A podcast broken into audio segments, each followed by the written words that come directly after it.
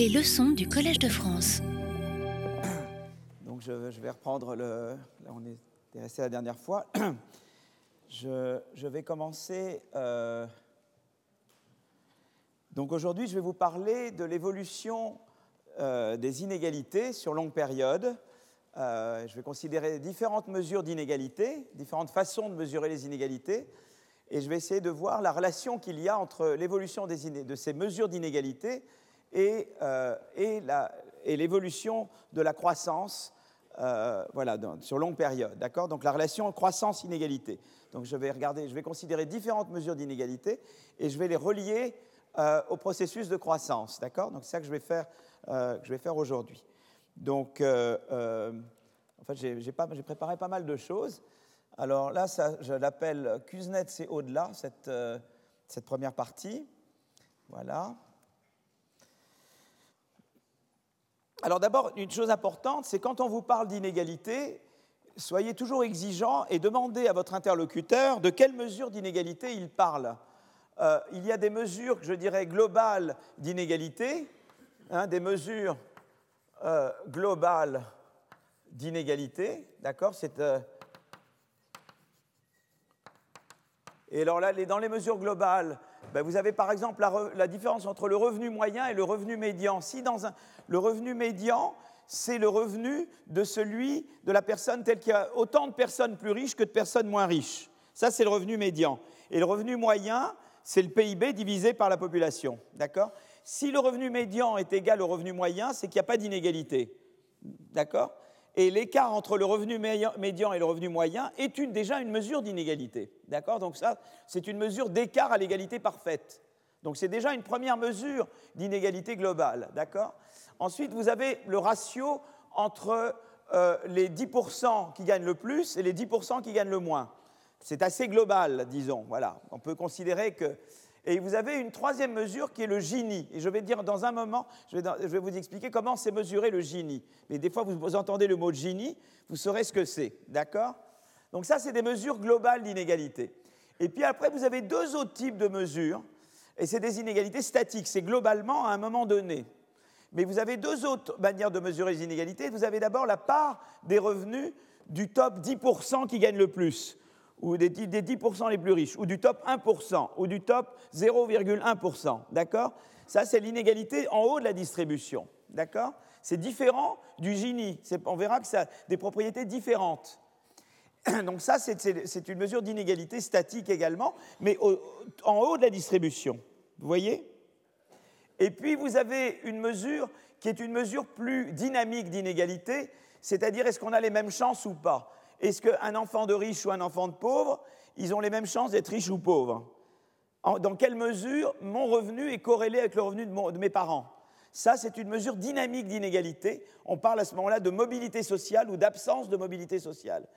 D'accord? Donc, quand on vous parle d'inégalité, déjà, vous, comme vous êtes ici, vous, pas, vous dites tout de suite à la personne, oh, oh, top là, de quoi tu me parles? Est-ce que tu me parles de mesure globale Est-ce que tu me parles d'inégalité en haut? Ou est-ce que tu me parles de mobilité sociale? D'accord? Donc déjà, première chose. Et on va, on va voir qu'il y a des différences voilà, entre ces choses. Alors, par exemple, si on regarde euh, la, part, vous voyez, les salaires des 10% qui gagnent le plus sur, le, en ratio avec les 10% qui gagnent le moins, on peut, on peut voir des évolutions d'inégalité. On peut voir, par exemple, qu'aux États-Unis, et euh, en Angleterre, en Grande-Bretagne, il y a eu augmentation sensible de cette mesure-là d'inégalité entre 80 et 90. Par contre, de manière très intéressante, en France, ça n'a pas bougé. C'est une des mesures, il y en a d'autres des mesures, qui elles ont bougé. Mais voilà une qui n'a pas bougé en France, par contre, elle bouge pas mal aux États-Unis et en, Grande-Bretagne. Intéressant à noter. Hein Ah oui, mais d'ailleurs, c'est je ne vais pas à chaque fois revenir, puisque j'ai en fait le... Alors, je vais maintenant vous parler du Gini. Là, vous allez, je vais vous faire un peu travailler, là. Hein, là, là c'est un petit peu, mais c'est le seul truc un peu où je vous fais travailler. Alors, voilà. Le, le, Gini, c'est l'idée de dire la chose suivante. Vous dites, voilà, à chaque niveau de revenu, vous voyez, c'est, vous regardez à chaque niveau, à chaque niveau de revenu, quel est, euh, vous, voulez savoir, en fait, euh, euh, vous voulez savoir le, disons, le, pourcentage que vous accumulez du revenu des ménages et vous voulez savoir les 10% qui gagnent le moins. Donc par exemple, si les 10% qui gagnent le moins gagnent très peu, ça va représenter une part très faible du total. Vous voyez ce que je veux dire? Si euh, il y avait égalité parfaite, eh bien là j'ai la ligne à 45 degrés, eh bien, euh, euh, ce que gagne la part des 10% les moins, qui gagnent le moins serait la même que la part des 10% qui au-dessus, qui serait la même que la part des 10% au-dessus. Vous voyez ce que je veux dire? C'est-à-dire si vous n'aviez pas d'inégalité et que j'essayais de, faire cette courbe qui représente, voilà, quelle est la part du revenu gagné par les 10% qui gagnent le moins, puis et puis entre les, ceux qui gagnent les, 20%, les 10% qui gagnent au-dessus des 10% qui gagnent le moins, si j'avais pas d'inégalité, eh bien, la courbe serait exactement confondue avec cette ligne-là. Vous voyez, je veux dire 100 et 100. Vous voyez, ça, c'est des pourcentages en ménage, et ça, c'est pourcentage des revenus. Et je serais, en, je serais exactement euh, là. Mais vous voyez, la courbe en général, comme il y a de l'inégalité, vous voyez, les 10% qui gagnent le moins, ils, vous font monter très peu, tandis que les 10% qui gagnent le plus, ils vous font monter beaucoup.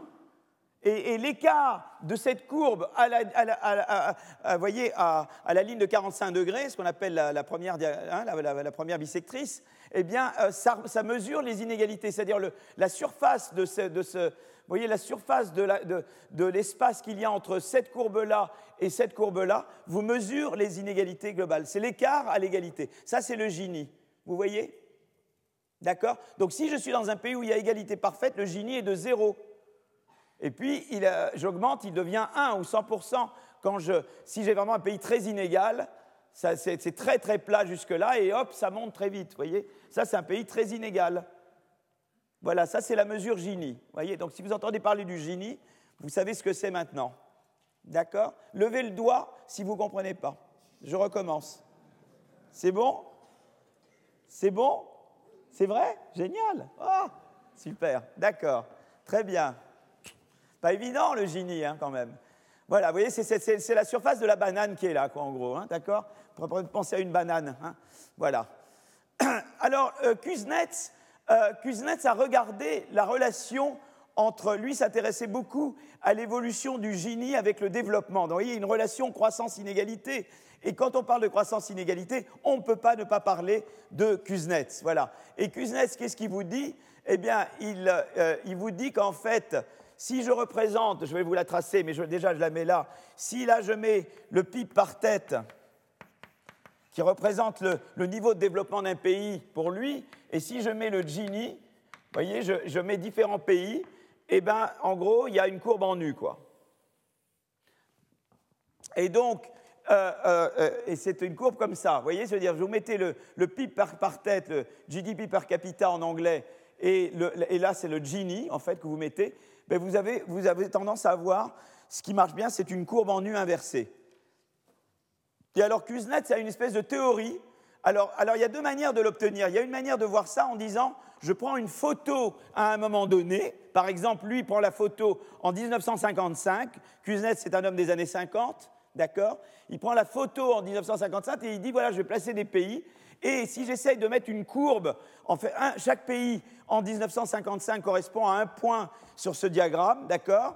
Et, euh, euh, et, vous essayez de voir quelle est la courbe qui euh, minimise la distance à ces points, quoi. Et en gros, il a une courbe qui est comme ça en U inversé. Et, et, et, donc, en fait, sa théorie, donc l'idée, c'est de lui dit, ben voilà, en gros, il prend une photo en 1955, mais il dit on peut voir un pays moins développé en 1955 comme nous étions, nous, quand nous n'étions pas développés. Vous voyez ce que je veux dire? Il a une interprétation temporelle d'une photographie à un moment donné. D'accord? Et donc, sa vision, c'est de dire, en fait, avec le développement, au début, les inégalités augmentent, et puis elles finissent par se réduire. Vous voyez? C'était ça l'idée de Kuznets.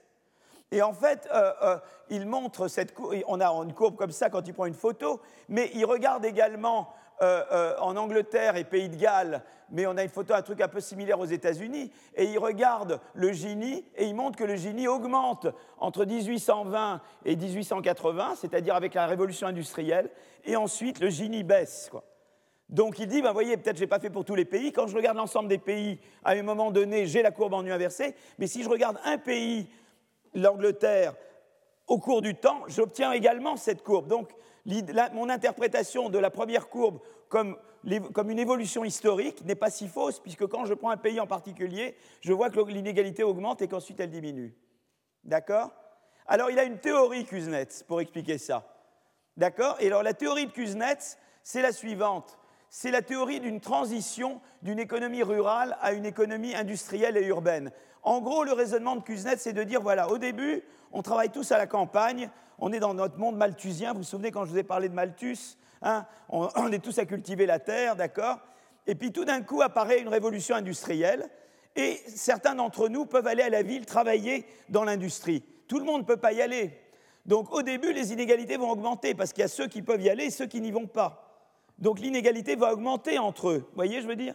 Mais de plus en plus de gens vont aller à la ville. Et donc, quand ils vont aller à la ville, il va y avoir de la congestion à la ville. Vous voyez ce que je veux dire? Et donc, euh, au début, c'est très bien d'aller à la ville, mais ça devient moins bien après. Et puis aussi, comme à mesure que les gens quittent la, terre, eh bien, euh, le travail devient de plus en plus précieux sur la terre. Vous voyez ce que je veux dire? Et donc, euh, c'est-à-dire que c'est ça qui fait que, alors qu'au début, il y a l'écart entre ceux qui ont la chance d'aller travailler à la ville et les autres s'amplifie, eh bien, au bout d'un certain temps, cet écart se réduit. Voilà. Et là, vous avez la transition vers la société industrielle. C'était ça la vision de Kuznets. Vous voyez? Celle d'une transition. Et pendant cette transition, au début, les inégalités augmentent, mais après, il y a des effets de congestion euh, à la ville et, le fait que les gens quittent la campagne pour la ville augmente la productivité marginale du travail à la campagne et fait que finalement, eh bien, ça revalorise le salaire à la campagne par rapport à la ville. Voilà. Ça, c'était la vision Kuznets, d'accord? Donc, jusque, jusque récemment, jusqu'aux années 80, la Bible sur inégalité croissance, c'était Kuznets. C'était comme ça qu'on voyait la relation. C'était le fin mot. Et on se disait finalement, on avait une vision assez optimiste. On dit c'est vrai que le capitalisme, ça génère de l'inégalité, mais vous voyez, ça ne dure pas longtemps. Finalement, au bout d'un certain temps, l'inégalité tend à se réduire. Donc il y avait l'idée, c'est vrai qu'au début il y en a, mais l'inégalité tend à être réduite à plus long terme. D'accord? Et, euh, euh, euh, et, en fait, eh bien, malheureusement, l'histoire ne s'est pas passée comme ça. Parce que qu'est-ce qu'on constate d'abord? Si je regarde des mesures de Gini et de, euh, euh, ou bien le ratio des, des, 10% qui gagnent le plus sur les 10% qui gagnent le moins, euh, mail, je me la montrerai aux, hommes là ici, mais vous voyez qu'il y a effectivement un phénomène, un phénomène Gini, vous voyez là, là, on est sur la phase de réduction d'inégalité, mais vous voyez qu'à partir surtout de la fin des, milieu des années 70, eh bien, les inégalités, cette mesure globale Gini, qui est la courbe, qui est la courbe au-dessus, et la, mesure 90-10, euh, qui est 10% plus riche, 10% plus pauvre, vous voyez que là, les inégalités se remettent à augmenter. C'est-à-dire qu'en fait, on a l'impression que Gini cesse d'être vrai à partir des années des milieu des années 70 à milieu des années 80. Vous voyez? Donc là, tout d'un coup, il y a eu un problème. On a dit, mais attendez, alors Kuznets, ça marche pas, quoi. D'accord? Mais on va revenir sur tout ça. On va essayer de comprendre ce qu'il y a derrière. D'accord?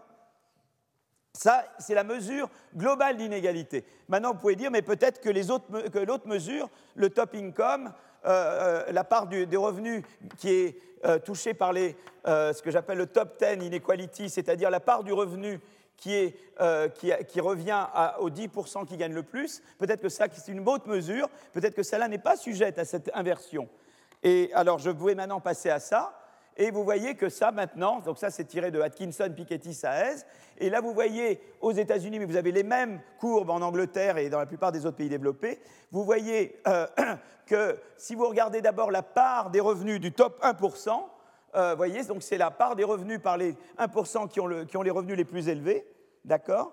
Eh bien vous voyez qu'à à nouveau, à partir de, des années fin des années 70, eh bien on reprend l'ascenseur, vous voyez, ça repart, d'accord? Et pareil, si je prends le top 0,1, si je faisais le top 10, ça serait pareil. Donc c'est la même chose. Vous voyez à nouveau ce phénomène que la logique Kuznets semble ne plus s'appliquer à partir de la fin des années 70. D'accord? Et on va essayer de comprendre pourquoi. D'accord? Et c'est là qu'on va s'amuser un petit peu. Hein D'accord? Quand on essaie de comprendre qu'est-ce qui se passe. Voilà. OK? Donc là, et là c'est pareil en Angleterre. On fait en Angleterre souvent pareil que les États-Unis. Hein. Donc là, pareil. Euh, alors évidemment, avec la crise, ça fait un petit peu tomber la part du top en Angleterre, un petit peu, là, avec les banques qui font faillite et tout ça. Euh, euh, mais ça repart assez vite, en fait, vous voyez. Mais ça, vous ne le voyez pas. Mais voyez, pareil, là, la part du top 0,1%, 1%, se remet à augmenter à exactement à peu près la même période qu'aux États-Unis. D'accord? Voilà. Et voilà la US, UK, donc on les met ensemble. voilà, c'est très simple. alors ensuite, la polarisation est une chose qui est très intéressante parce que vous pouvez regarder, par exemple, dans, les pays, là c'est dans l'ensemble des pays de l'OCDE, dans les différents pays de l'OCDE, eh bien, vous regardez eh bien, l'évolution de, la part des revenus des, euh, euh, si vous voulez, de, la part des salaires du, tiers supérieur, du tiers médian et du tiers inférieur. Et ce que vous voyez, c'est que dans la plupart des pays développés, c'est les classes moyennes se font squeezer. Quoi. Les middle perdent. Vous voyez? L'évolution est négative pour les rouges, qui sont les middle third. Vous voyez? Donc il n'y a pas seulement un phénomène d'augmentation d'inégalité, top, etc., mais ceux qui en prennent plein la figure, c'est le middle, d'accord? C'est les gens au milieu. Intéressant. Alors plus ou moins selon les endroits. Moins en France qu'aux États-Unis. D'accord? Ben, Ça, c'est une chose intéressante. Vous n'êtes pas convaincu? Alors la mobilité sociale, je peux vous dire deux mots de la mobilité sociale. Alors la mobilité sociale, c'est le troisième type de mesure d'inégalité. Et la mobilité sociale, il y a différentes façons de la mesurer. Mais en gros, c'est la corrélation, disons, une mesure inverse de la mobilité sociale, c'est la corrélation entre les revenus de vos parents et les revenus des enfants. D'accord? Ça, c'est une des manières de mesurer la mobilité sociale. D'accord? Donc, c'est inversement mesuré par la corrélation. Si mon revenu est très corrélé avec mon papa ou ma maman, euh, euh, il y a peu de mobilité sociale. D'accord? Alors là, euh, ça vient de travaux de l'OCDE, c'est des corrélations, donc c'est vraiment pas très satisfaisant. C'est des corrélations en, comparaison interpays, mais c'est plus pour vous donner une idée. C'est parce qu'il y a quand même, vous voyez, j'ai parlé que là, il y avait le Gini ou des mesures globales et la mobilité sociale. Eh bien, là, on a l'impression que ça, donne le sentiment qu'elles sont très reliées. Vous voyez, qu'est-ce que j'ai? Euh, euh, Ici, j'ai des pays, vous voyez, regardez, là, j'ai des pays qui ont peu de, peu de Gini, des Gini faibles, là c'est Gini que je regarde, et, eh ben, euh, et c'est des pays qui ont en même temps beaucoup de mobilité sociale, où la corrélation entre le revenu des enfants et le revenu des parents est, faible. Et vous voyez que là, vous avez les pays, ce qui est formidable, c'est que vous voyez les pays auxquels vous vous attendez. Vous avez les Scandinaves. Voilà, quels sont les pays qui ont des Gini faibles et de la mobilité sociale élevée? Eh bien, c'est la Suède, la Finlande, la Norvège, le Danemark. Après, vous avez l'Allemagne, le Canada. Nous, on n'est pas très bons. Hein.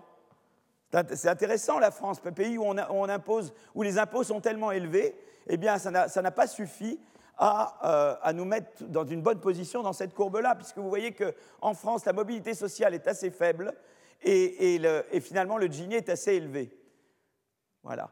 Euh, euh, et, alors là, vous avez évidemment les États-Unis et, la Grande-Bretagne ici, c'est assez, vous y seriez, on s'y attendait. Hein. Mais c'est intéressant parce qu'on sent qu'il y a une relation qu'en fait, c'est une relation de corrélation. On a l'impression que davantage de mobilité sociale va de pair avec moins d'inégalité globale. On appelle ça la courbe de Gatsby le magnifique. C'est comme ça, voilà. D'accord? Alors ça, vous me direz, c'est les pays, voilà, c'est très global. Mais en fait, ce qui s'est passé, ce qui est très intéressant, c'est que cette courbe de Gatsby le magnifique, euh, euh, des, collègues à moi, dont euh, Raj Chetty et ses co-auteurs,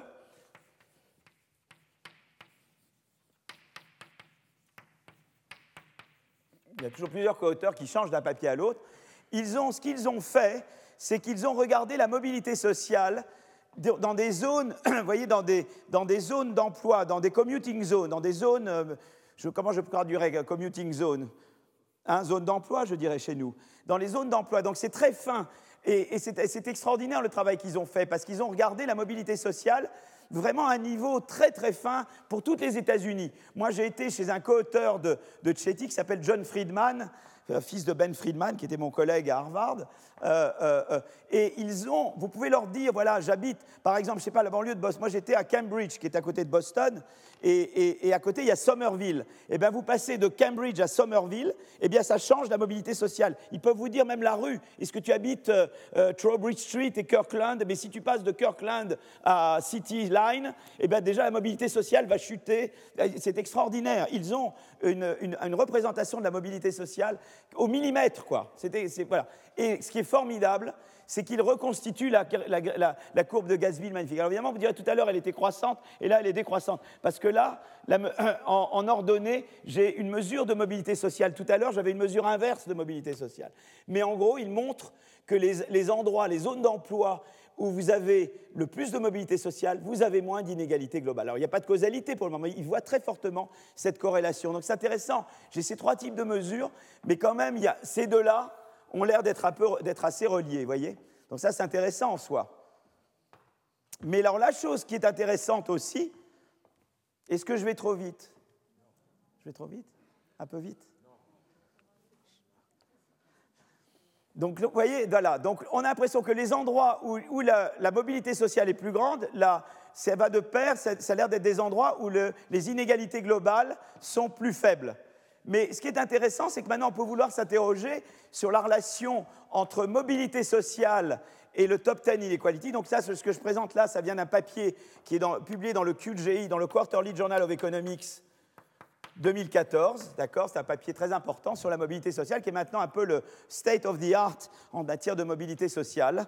Euh, euh, et là, ce qui est très intéressant, c'est que par contre, ce n'est pas du tout pareil avec la part des revenus du top 1%. Vous voyez, ce qui est assez étonnant, c'est que euh, là, je représente toujours la même mesure de mobilité sociale en, en ordonnée, mais en abscisse je représente la part du revenu du top 1%. Donc des, points qui sont plus à droite, c'est des points plus inégalitaires en termes d'une part plus élevée du top 1%. Et là, vous voyez qu'il y a une corrélation plutôt positive, c'est-à-dire que les endroits euh, qui ont plus de mobilité sociale tendent à être des endroits avec la part du 1% qui est plus élevée. Vous voyez, comme quoi cette mesure-là, le top 10 ou le top 1, c'est très différent de ces mesures globales. Vous voyez ce que je veux dire? Elles n'ont pas les mêmes voilà, donc, il y a toute la question, est-ce que je dois être obsédé par le top 1 ou pas? Si moi vous me dites, euh, je, réduis les inégalités globales et j'augmente la mobilité sociale, mais le top 1 augmente, bah, moi je trouve que c'est pas si mal. Mais il y en a d'autres pour qui c'est, euh, euh, vous voyez que c'est inacceptable. Voilà, donc, donc vous voyez, c'est pour ça que je vous montre ces différentes mesures. D'accord? C'est intéressant quand même, non? Ce contraste. Ça vous fait vraiment prendre conscience du fait que vous ne pouvez pas juste dire inégalité, vous dire, mon coco, c'est quoi? C'est global, top, top 10, top 1 ou, euh, ou mobilité sociale, d'accord? Voilà. Ah oui, donc ça, ça termine cette partie. Bon, là, je passe. Donc ça, c'est juste pour vous échauffer. C'est un échauffement, voyez? D'accord? Maintenant, on va, on, va rentrer dans le, on va rentrer dans le dur maintenant. Alors, skill bias technical change. Alors moi, je vais m'intéresser pour le moment à, euh, euh, je vais m'intéresser à essayer de comprendre l'évolution de l'inégalité globale. D'accord? Donc, je vous ai montré qu'il y avait à la fois euh, les inégalités globales qui avaient augmenté et le top income. Eh bien, je vais regarder l'un après l'autre. Et quand je vais parler de l'autre, je vais parler de Piketty et je vais vous montrer ce qu'il a fait, qui est considérable. Et après, je vais m'autoriser à poser quelques petites questions. D'accord? Pour que c'est plus amusant quand même. Hein. D'accord, voilà. Très bien. Alors maintenant, je vais m'intéresser à l'augmentation du skill premium depuis 1980. En gros, si on regarde de très près, ça c'est une courbe qui vient des travaux de Katz, auteur Katz-Kruger, il montre qu'en fait, si vous regardez, donc ce que vous avez là, c'est le salaire moyen des gens qui ont un diplôme universitaire divisé par le salaire moyen des gens qui se sont arrêtés au secondaire. D'accord? C'est ce que je vous avais dit, le WS sur WU. S pour skilled, U pour unskilled, d'accord, qui vous donne une mesure, euh, c'est une mesure d'inégalité globale. D'accord Donc c'est ça que je regarde, d'accord Et je regarde comment cette mesure a évolué.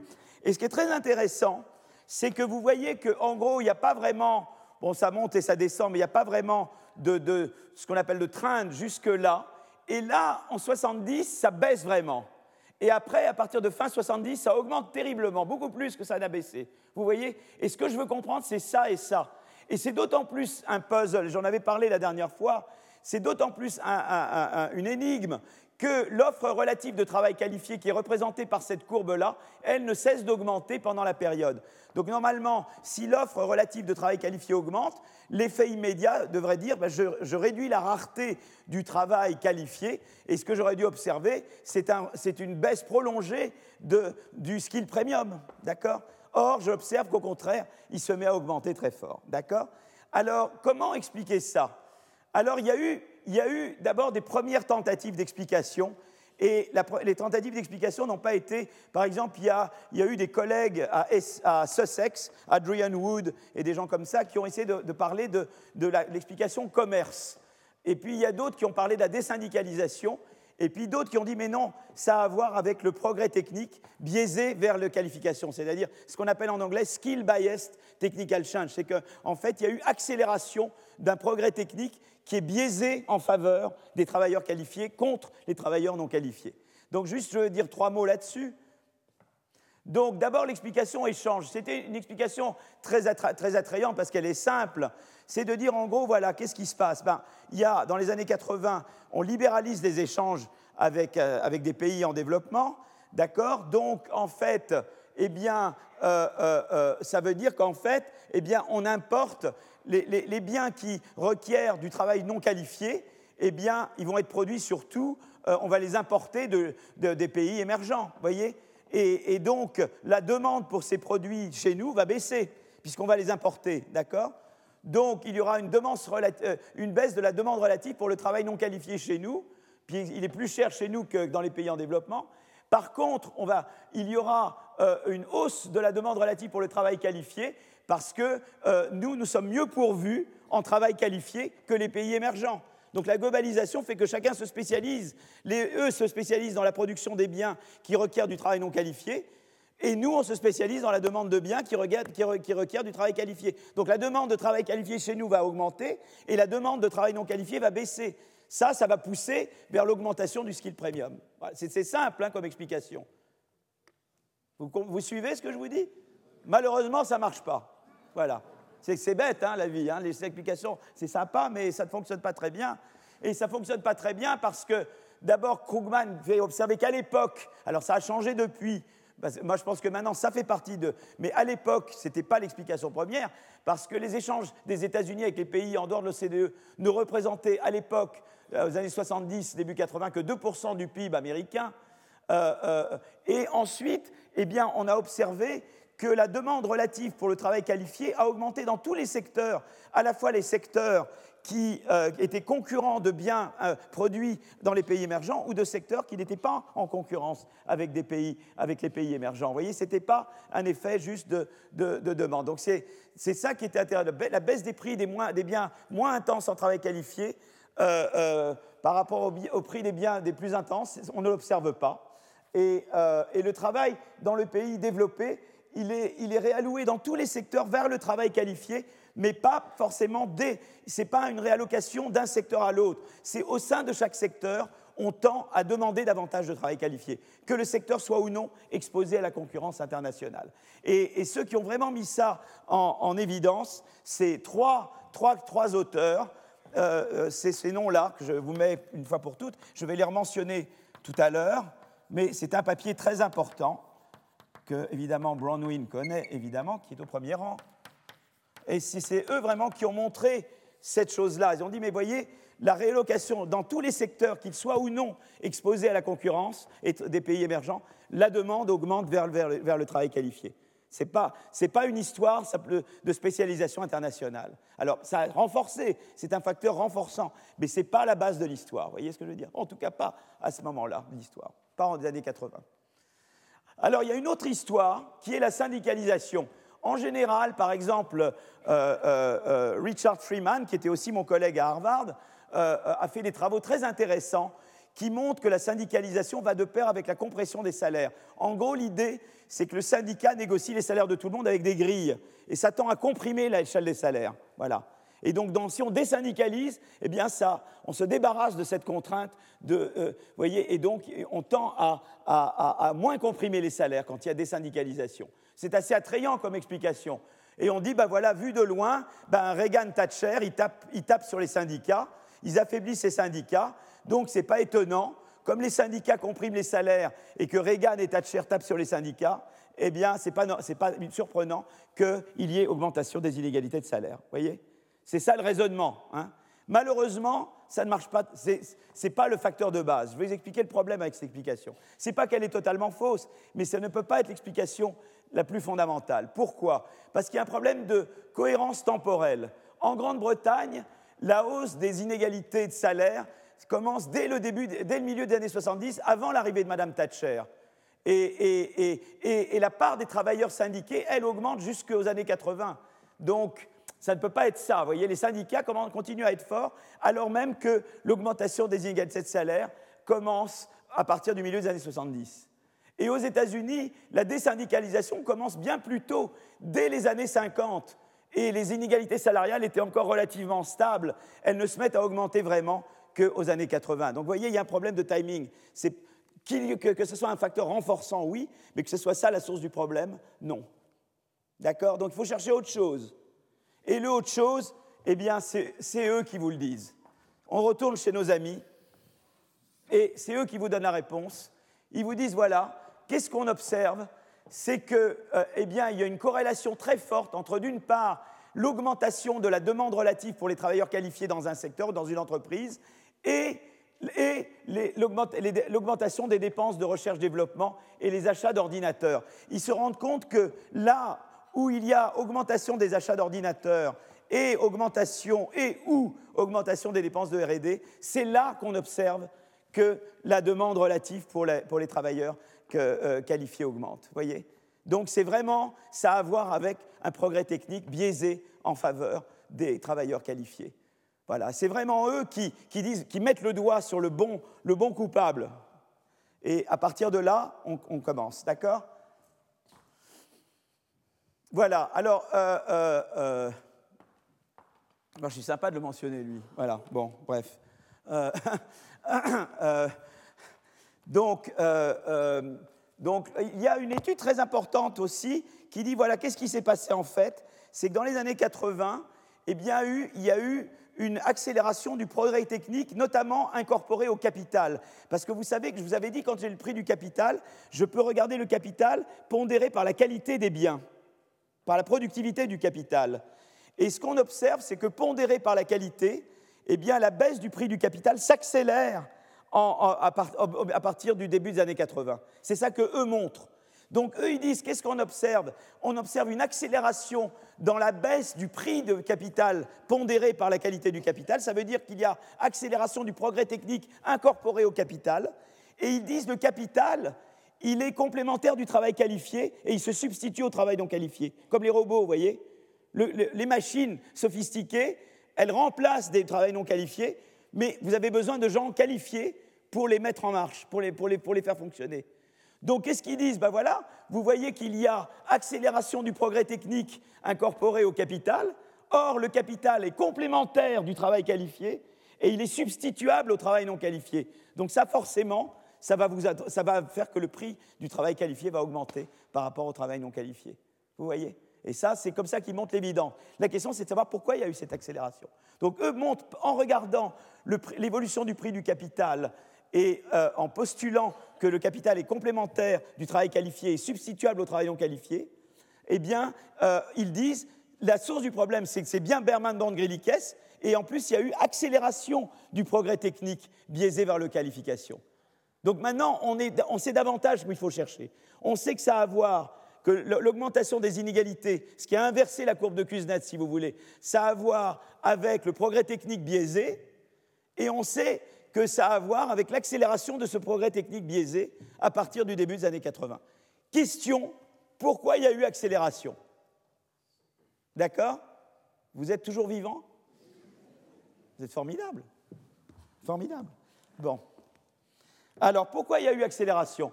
Là, il y a deux types d'explications et je vais vous les dire en parlant. Une manière de... Euh, vous voyez, je vous avais fait le diagramme. La première, c'est ce qu'on appelle euh, euh, la taille du marché. En anglais, on dit market size and directed technical change. C'est développé par mon ami Daron Acemoglu, qui est à MIT. Et l'autre, c'est les vagues technologiques que nous avons vues la dernière fois. Et ça, vous le connaissez. Je vais répéter ce que je vous ai dit la dernière fois. Comme ça, on retombe un peu sur nos pieds. D'accord? Alors, je vais commencer par l'explication d'Acemoglu. Acemoglu, qu'est-ce qu'il vous dit? Acemoglu, il vous dit voilà, qu'est-ce qui se passe entre là et là? À ce moment-là, pourquoi il y a cette euh, euh, décroissance des salaires? Parce que, comme je vous ai dit la dernière fois, qu'est-ce qui se passe au début des années 70 C'est l'arrivée du baby boom generation sur le marché du travail. Tout d'un coup, vous avez cette masse de gens nés après la guerre qui arrivent sur le marché du travail. Ces gens-là sont plus qualifiés que leurs prédécesseurs. Pourquoi? Parce que, en particulier, je pense pendant les guerres, on devient un peu plus socialiste, on éduque un peu tout le monde, mais l'idée surtout, c'est qu'aux États-Unis, euh, euh, eh bien, on, a payé l'éducation des familles de vétérans, des enfants de familles de vétérans. Il y a eu tout un mouvement pour financer l'éducation. Donc au total, cette génération du baby-boom, elle est plus qualifiée que les prédécesseurs et elle arrive en masse sur le marché du travail au début des années 70. Euh, d'accord? Donc l'effet immédiat, c'est de réduire la rareté du, travail qualifié. D'accord? Et c'est pour ça que vous avez cette baisse. C'est pour ça que vous avez cette baisse du skill premium là. Vous voyez? C'est un effet de rareté.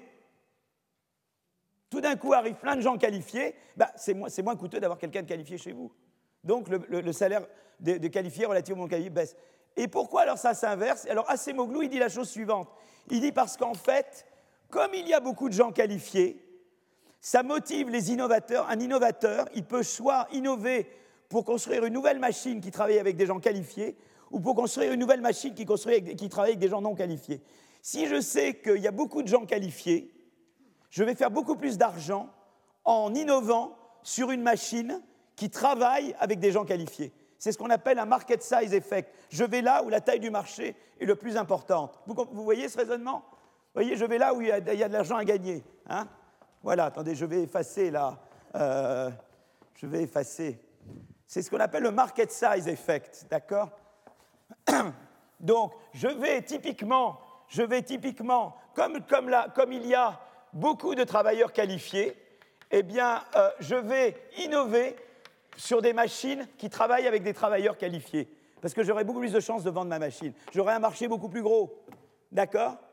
Et donc, qu'est-ce qui se passe? C'est qu'à ce moment-là, eh bien, le, changement technique se dirige vers des machines qui vont avec des travailleurs qualifiés.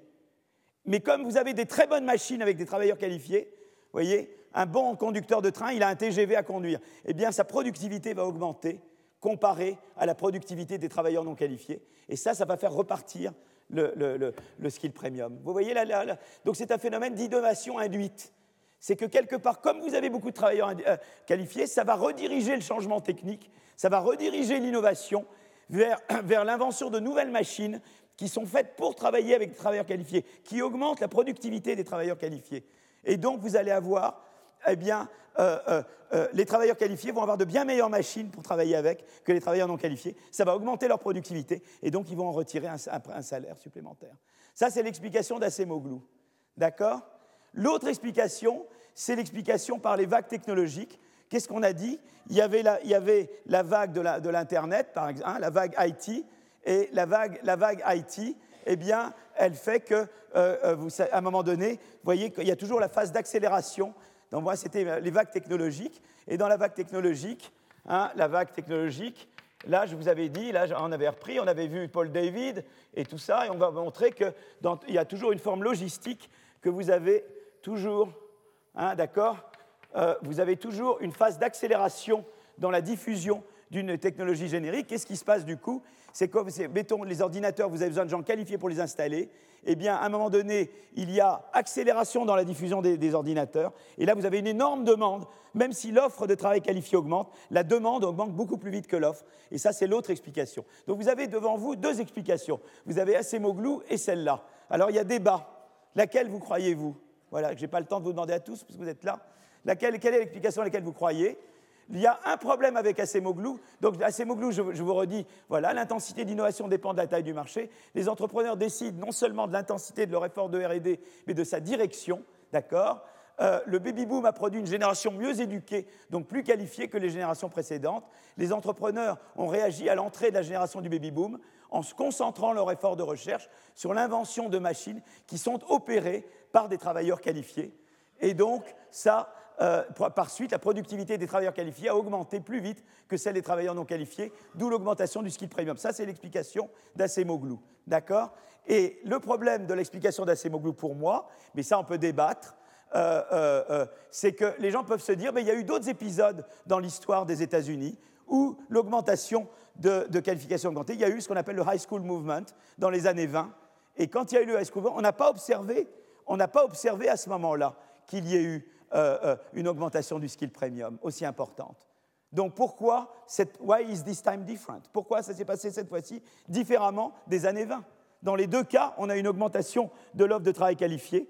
Et cette fois-ci, ça vous donne une augmentation de skill premium, mais avant, ça ne vous le donne pas. voyez Donc euh, voilà, et c'est Golden Cats qui vous disent, exemple des années 20 aux États-Unis, hein, le high school movement, et vous ne voyez pas les mêmes conséquences salariales que vous voyez avec. Donc ça n'invalide pas nécessairement la théorie d'Acemoglu, mais ça la remet en question historiquement. D'accord? Et donc, vous voulez une explication plus historique.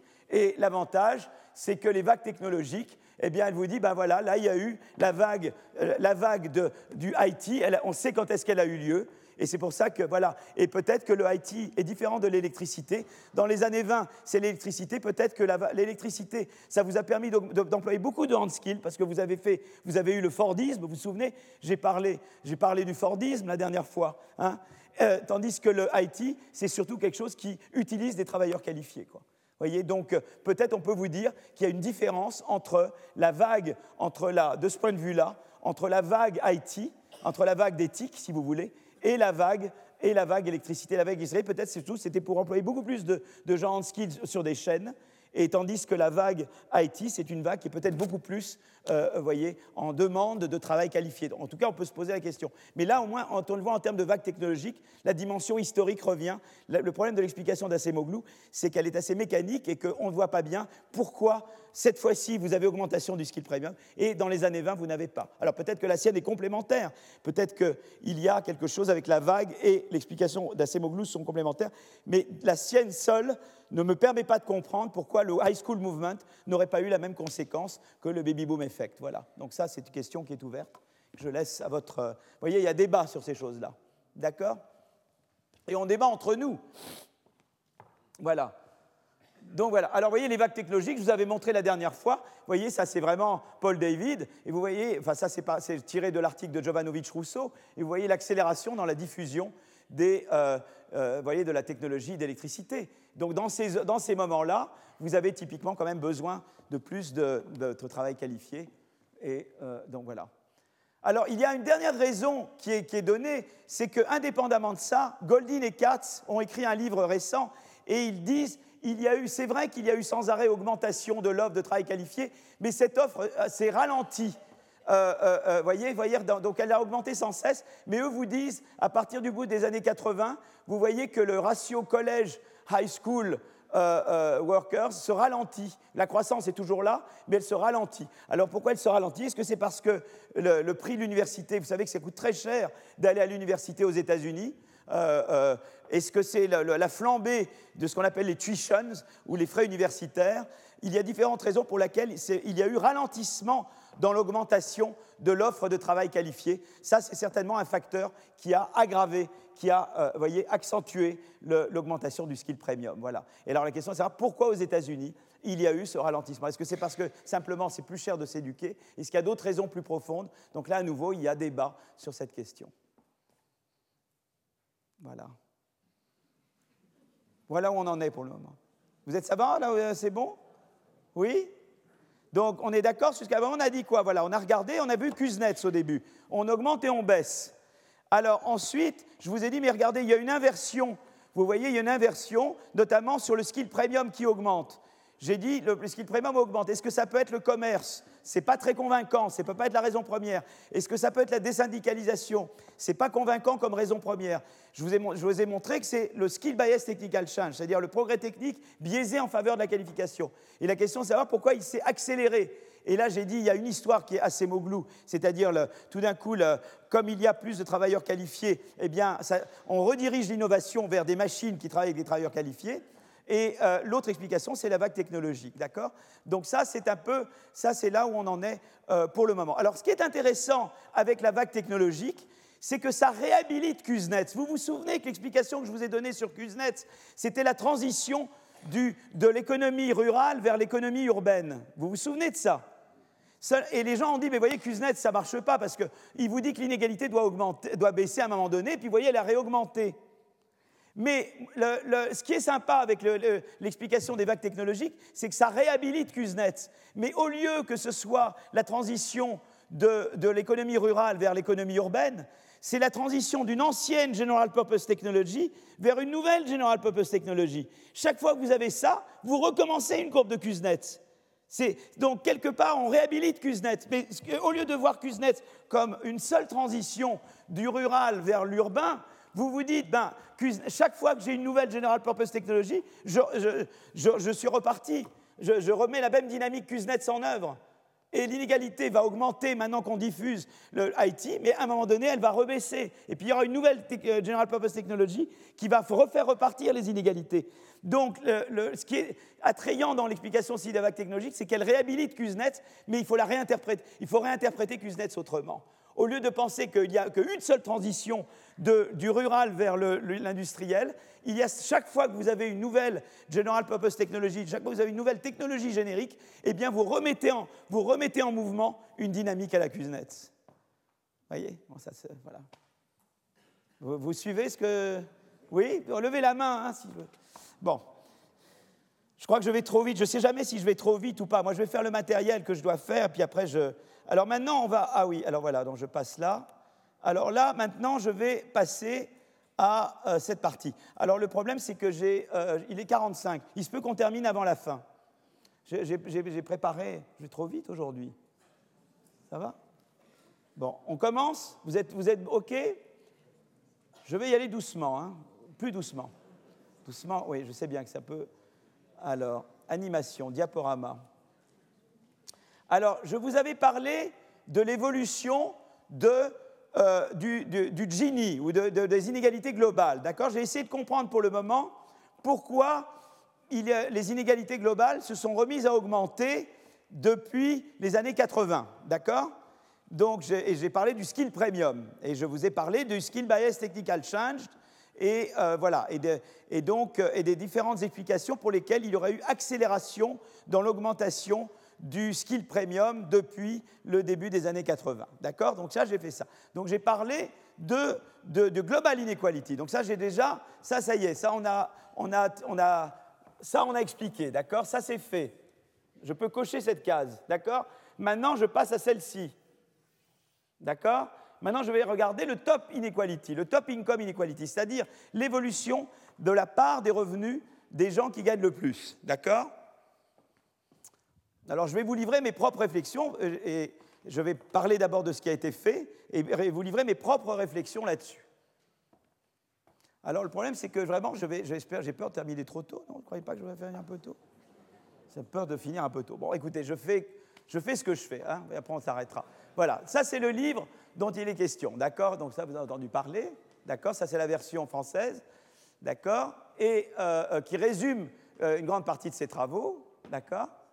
Et en gros, si vous regardez, donc en gros, que dit Piketty, c'est qu'il dit voilà, il y a la logique Kuznets, et elle ne s'applique pas déjà au, au, skill premium, mais elle ne s'applique pas non plus au top income, bien que Kuznets n'avait pas regardé le top income, lui. Kuznets n'avait regardé que le Gini. Dans la courbe de Kuznets que j'avais tracée au début, il s'agissait du Gini. Je n'ai jamais parlé chez Kuznets. Kuznets n'a pas, calculé le top income. Je crois que la grande contribution de Piketty et Piketty-Saez, c'est de faire des séries longues sur le top income. Ça, c'est la grande contribution et elle est incontournable. D'accord? Après, c'est la question, c'est comment j'interprète. Donc moi, je suis complètement Piketty sur la, construction de la courbe, sur ce qui est montré.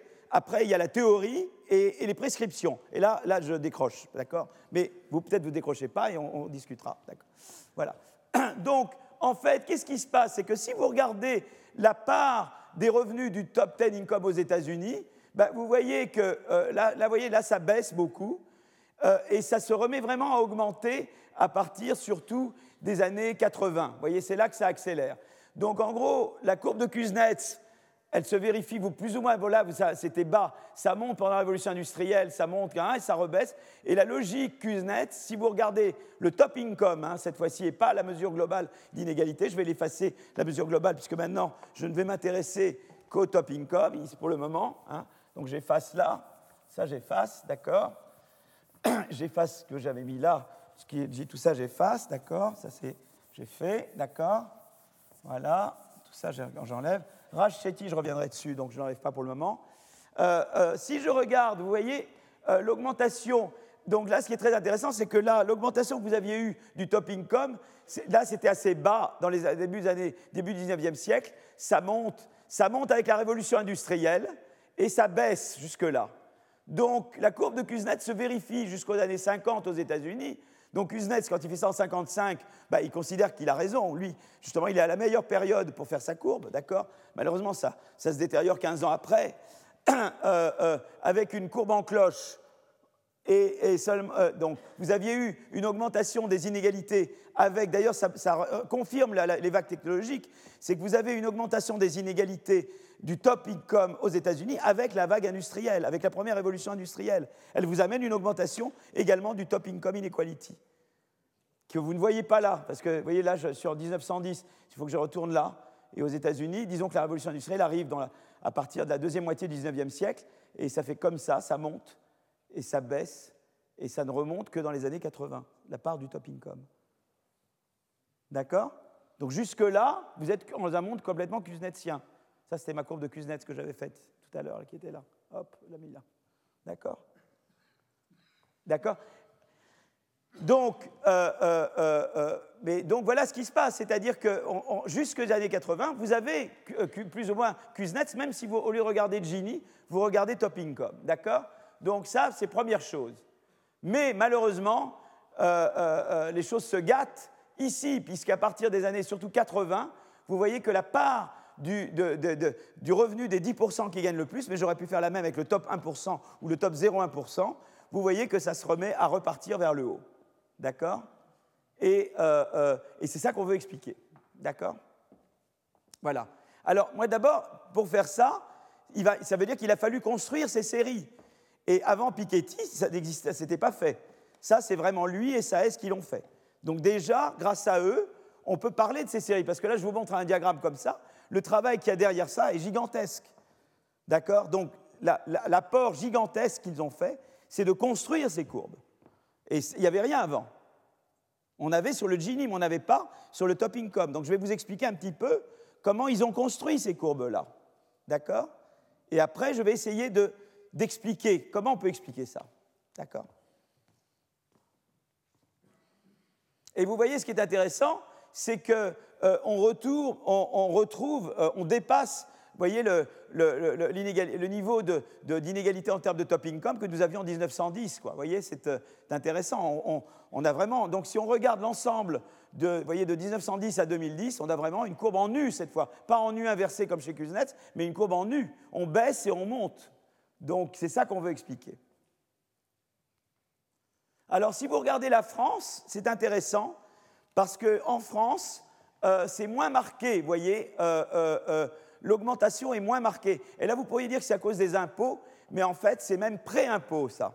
Pré-impôt, vous voyez même qu'en France, le, top de... vous voyez, parce qu'en en fait, vous avez, et on va essayer de comprendre pourquoi en France, eh bien, l'augmentation est moins marquée qu'aux euh, États-Unis. L'Angleterre, c'est plus comme les États-Unis. Mais en France, l'augmentation du top 10% euh, est moins marquée, beaucoup moins marquée qu'aux États-Unis. Donc ça, on va essayer de comprendre pourquoi. D'accord? Alors, euh, alors, sur les États-Unis, vous avez cet article de, donc de 2003 de Piketty Saez, et donc il, dérive des séries longues c'est pour les États-Unis. Alors, comment ils font? Je vais, faire ça juste par, le début et ensuite je vais faire la pause et on reprendra la deuxième partie. Donc, est-ce que là, vous avez de la concentration? Ça va? Bon, on veut connaître la part du top 10% dans le revenu total. Donc, on veut connaître ce que gagnent les 10% et le revenu total. C'est le rapport entre deux choses. Donc, il faut calculer le revenu total d'abord. Mais le revenu total, euh, c'est les données de comptabilité nationale. Et en fait, on va retourner à Madison. En fait, vous voyez, quand je vous ai calculé le revenu. Donc là, ils prennent chez Madison. Si ça existe, pourquoi s'en priver? Et les autres dont je vous avais parlé, d'accord? Donc vous vous souvenez le premier cours que je vous avais fait. Donc là, pour avoir le dénominateur, ils vont, piocher chez Madison. Et tous les gens dont je vous avais parlé quand je vais regarder l'évolution du PIB par tête ou du PIB au cours du temps. D'accord? La question, c'est le numérateur, c'est-à-dire les revenus du top 10%. Et là et l'innovation, ils vont utiliser les données de déclaration de revenus pour estimer les revenus dans le haut de la distribution. C'est là que Piketty est allé travailler à Bercy à l'époque. On l'a laissé aller dans les sous-sols de Bercy pour regarder ça, d'accord? Qui de, nos jours serait impossible, on ne peut plus faire ça, non, non. Je ne laisse plus aller là. voilà. Donc, euh, euh, donc, la difficulté, c'est que euh, c'est dur à construire. Pour chaque année, depuis 2013, il faut reconstruire l'ensemble de la distribution des revenus afin de mesurer la part du top 1%. Donc pour chaque année depuis 2013, vous devez avoir la distribution complète des revenus pour pouvoir dire voilà la part du top 10. Quoi. Tandis que PIB, c'est le, revenu total, c'est facile ça. Dans l'autre, c'est une distribution que vous devez dériver pour dire voilà la part du top des, 10% les plus, les plus élevés. Vous voyez, vous voyez la différence Un, je calcule le PIB total, et l'autre, je dois connaître toute la distribution pour dire voilà, les 10% qui gagnent le plus, ça s'arrête là, et voilà, la part qui gagne dans le, dans le total. Alors, comment font-ils? Et je vais m'arrêter là, je vais juste vous dire comment ils ont identifié le top 10%. Donc ça, c'est là qu'est vraiment la, la gigantesque contribution. Donc ils ont regardé au niveau des ménages, pas des individus, puisque vous savez qu'en France, c'est les ménages qui déclarent. Euh, ah non, mais ils ont fait ça aux États-Unis aussi, ménages. Ménages aux États-Unis et France, pour que ce soit homogène, j'imagine. En France, comme aux États-Unis, les données brutes d'impôts ne concernent qu'un sous-échantillon de ménages. Et, c'est souvent les plus riches dont on connaît. Parce qu'en fait, pourquoi il y a les déclarations? C'est parce que les gens ont payé des impôts. Si vous voulez, ils ont utilisé le fait que, ben, pourquoi on a recensé les revenus? Parce qu'on on veut lever l'impôt. Donc, on et on veut d'abord lever l'impôt sur les plus riches. Donc ce qu'on fait, c'est qu'on essaie de connaître le revenu des plus riches pour savoir combien d'impôts ils doivent payer. Malheureusement, on n'a pas le temps de le faire sur tout le monde. Donc on prend un sous-échantillon, notamment les plus riches, et après on essaie d'en déduire le revenu des autres. Alors comment ils font ça? D'accord? Donc euh, euh, les données brutes ne concernent qu'un sous-échantillon de ménages, et c'est notamment les ménages les plus riches qu'on connaît. Pour estimer le niveau de revenu du top 10%, il faut faire des hypothèses sur la forme de la distribution pour extrapoler le seuil de 10% à partir de ce qu'on sait sur les plus riches essentiellement. D'accord? Et l'hypothèse que l'on fait, donc là c'est un peu, un peu, technique, mais je ne veux pas, c'est qu'on postule une forme de la distribution des revenus et on dit qu'elle est Pareto, c'est-à-dire que dire voilà, elle a cette forme-là. C'est-à-dire que le pourcentage de la population dont le revenu est supérieur à X est proportionnel à, grand A sur X à une certaine puissance. Et donc ça a cette forme, voyez En haut, ça a cette forme-là. Voilà la distribution des revenus, voyez C'est toujours une forme comme ça. Le pourcentage de la population, donc plus on monte, moins il y a de gens au-dessus. Mais ça baisse à une certaine vitesse. Et on suppose qu'elle est de cette forme-là. D'accord? Donc ce qu'on cherche à estimer, c'est le paramètre K. C'est à, quelle, vitesse je vais avec Est-ce que K c'est 1 Est-ce que K c'est 2 Est-ce que c'est. Vous voyez J'essaie de savoir à quelle vitesse je, descends. D'accord? Donc, euh, en fait, l'administration fiscale fournit les chiffres du nombre de foyers fiscaux par tranche depuis 1913. On peut estimer le paramètre K et en déduire la forme de la distribution des revenus. Donc, je connais, moi, le, disons, je connais pour les plus riches de combien c'est, je postule euh, une forme comme ça, et, je dis, ben voilà, quel est le cas qui va le mieux matcher ma, truc de Pareto? Parce qu'on dit, supposons que ce soit un certain cas, il devrait y avoir telle fraction. Comme je peux le calculer sur la base de l'échantillon restreint, je peux dire, voilà, K, c'est ça. Et donc, c'est ça qu'ils font. Ils disent, je postule une forme, je sais que je suis très précis pour ces gens-là, et donc je vais utiliser la précision sur cette partie-là pour dire quelle est la, quelle est la bonne distribution de Pareto qui, va avec ce que je veux, voyez? Mais je postule une distribution de Pareto. Comme ça, ce fait qu'à partir de l'information que j'ai là, j'en déduis le cas. Si j'en déduis le cas, ça me dit, eh ben voilà ce que je pense être toute la distribution. Et une fois que je connais toute la distribution, je dis, voilà la part du top 10%. Vous comprenez comment je fais? D'accord? Donc je fais de l'inférence. Je prends ce que je sais des plus riches pour inférer quelle est la bonne Pareto, quel est le bon cas, qui est la bonne vitesse à laquelle, vous voyez, euh, et à partir de là, je dis voilà le top 10, quoi. Voilà, c'est ça qu'ils font. Ben, c'est le mieux qu'ils peuvent faire. Hein. Voilà. Et à partir de la loi de Pareto estimée, alors on peut estimer le revenu total des ménages du top 10% pour chaque année. Et on divise par le revenu total pour l'ensemble de la population chaque année, et on dérive la courbe qui est là. Voilà. C'est comme ça qu'ils font. Mais vous êtes obligés parce qu'ils n'ont pas, un truc exhaustif de euh, jusqu'en 1913 de tout le monde. voyez Alors, plus récent, ils l'ont, mais avant, ils ne l'ont pas. Donc, ils sont obligés de boucher les trous. Voilà. Et ils le bouchent comme ça. C'est comme ça qu'ils font. Voilà. Et ça vous donne cette forme. Alors maintenant, il est 58. Je vais faire une pause et je reprends dans 5 minutes. Voilà. Alors, euh, euh, donc on arrive, à, on arrive à une courbe comme ça. Et maintenant, on va essayer de comprendre qu'est-ce qui se cache derrière. Qu'est-ce qui se cache derrière ces évolutions? Donc il y a beaucoup de leçons à tirer. De la même manière, vous savez que quand j'avais parlé de l'évolution du PIB, on avait vu l'impact des guerres, l'impact des vagues, euh, etc. Ben, c'est un peu la même chose dans la courbe d'inégalité, vous voyez? Et, donc, on va parler un petit peu de qu'est-ce que nous dit cette courbe. Voilà, elle nous dit plein de choses intéressantes. Voilà, donc euh, euh, d'abord, alors d'abord, ce qui est intéressant, c'est que si je compare France-États-Unis, eh bien, on voit que la grande différence, si vous voulez, entre France et États-Unis, ça vient des super salaires. Vous savez, il y a eu des travaux, justement, vous venez me faire remarquer, puisque j'ai un public impatient, euh, dans le bon sens. Ils veulent déjà que je parle de la deuxième partie dans la première, de Shervin Rosen notamment, et des travaux de mes amis Gabex et Landier, qui ont regardé euh, tout le phénomène des superstars aux États-Unis. Et, évidemment, euh, eh bien, c'est vrai qu'aux États-Unis, il y a eu beaucoup plus qu'en France le phénomène des superstars, c'est-à-dire l'explosion de salaires euh, dans les grandes entreprises, etc. Et, donc, une, des causes, disons, une des un des facteurs qui sous-tend le fait que l'augmentation du top 10, du top 10 soit plus important aux États-Unis qu'en France, c'est qu'il y a eu beaucoup plus aux États-Unis qu'en France le phénomène superstar, le phénomène que si je suis à la tête d'une grosse boîte, eh bien, eh bien euh, on n'a aucune restriction sur les écarts de salaire. Et euh, maintenant, peut-être avec Air France, ça va changer ou avec d'autres endroits. Euh, mais voilà, donc, en tout cas, c'est intéressant l'émergence des super salaires aux États-Unis, beaucoup plus qu'en France. Euh, donc voilà, et ça c'est les carrés. Vous voyez la, part du décile supérieur des salaires dans la masse salariale, et ça c'est aux États-Unis. Vous avez cette, cette croissance, ça c'est la part des revenus. et vous voyez que les salaires suivent le même. Et si j'avais la même chose en France, mais j'obtiendrais quelque chose de beaucoup plus plat en France sur les salaires. Je n'ai pas du tout cette augmentation de, vous voyez, les top salaires, les, 10% qui gagnent le plus en France en termes salaire, représentent beaucoup moins de, leur importance dans le revenu total a beaucoup moins augmenté qu'aux États-Unis. Parce que vous n'avez pas ce phénomène, vous avez beaucoup moins eu ce phénomène de superstar.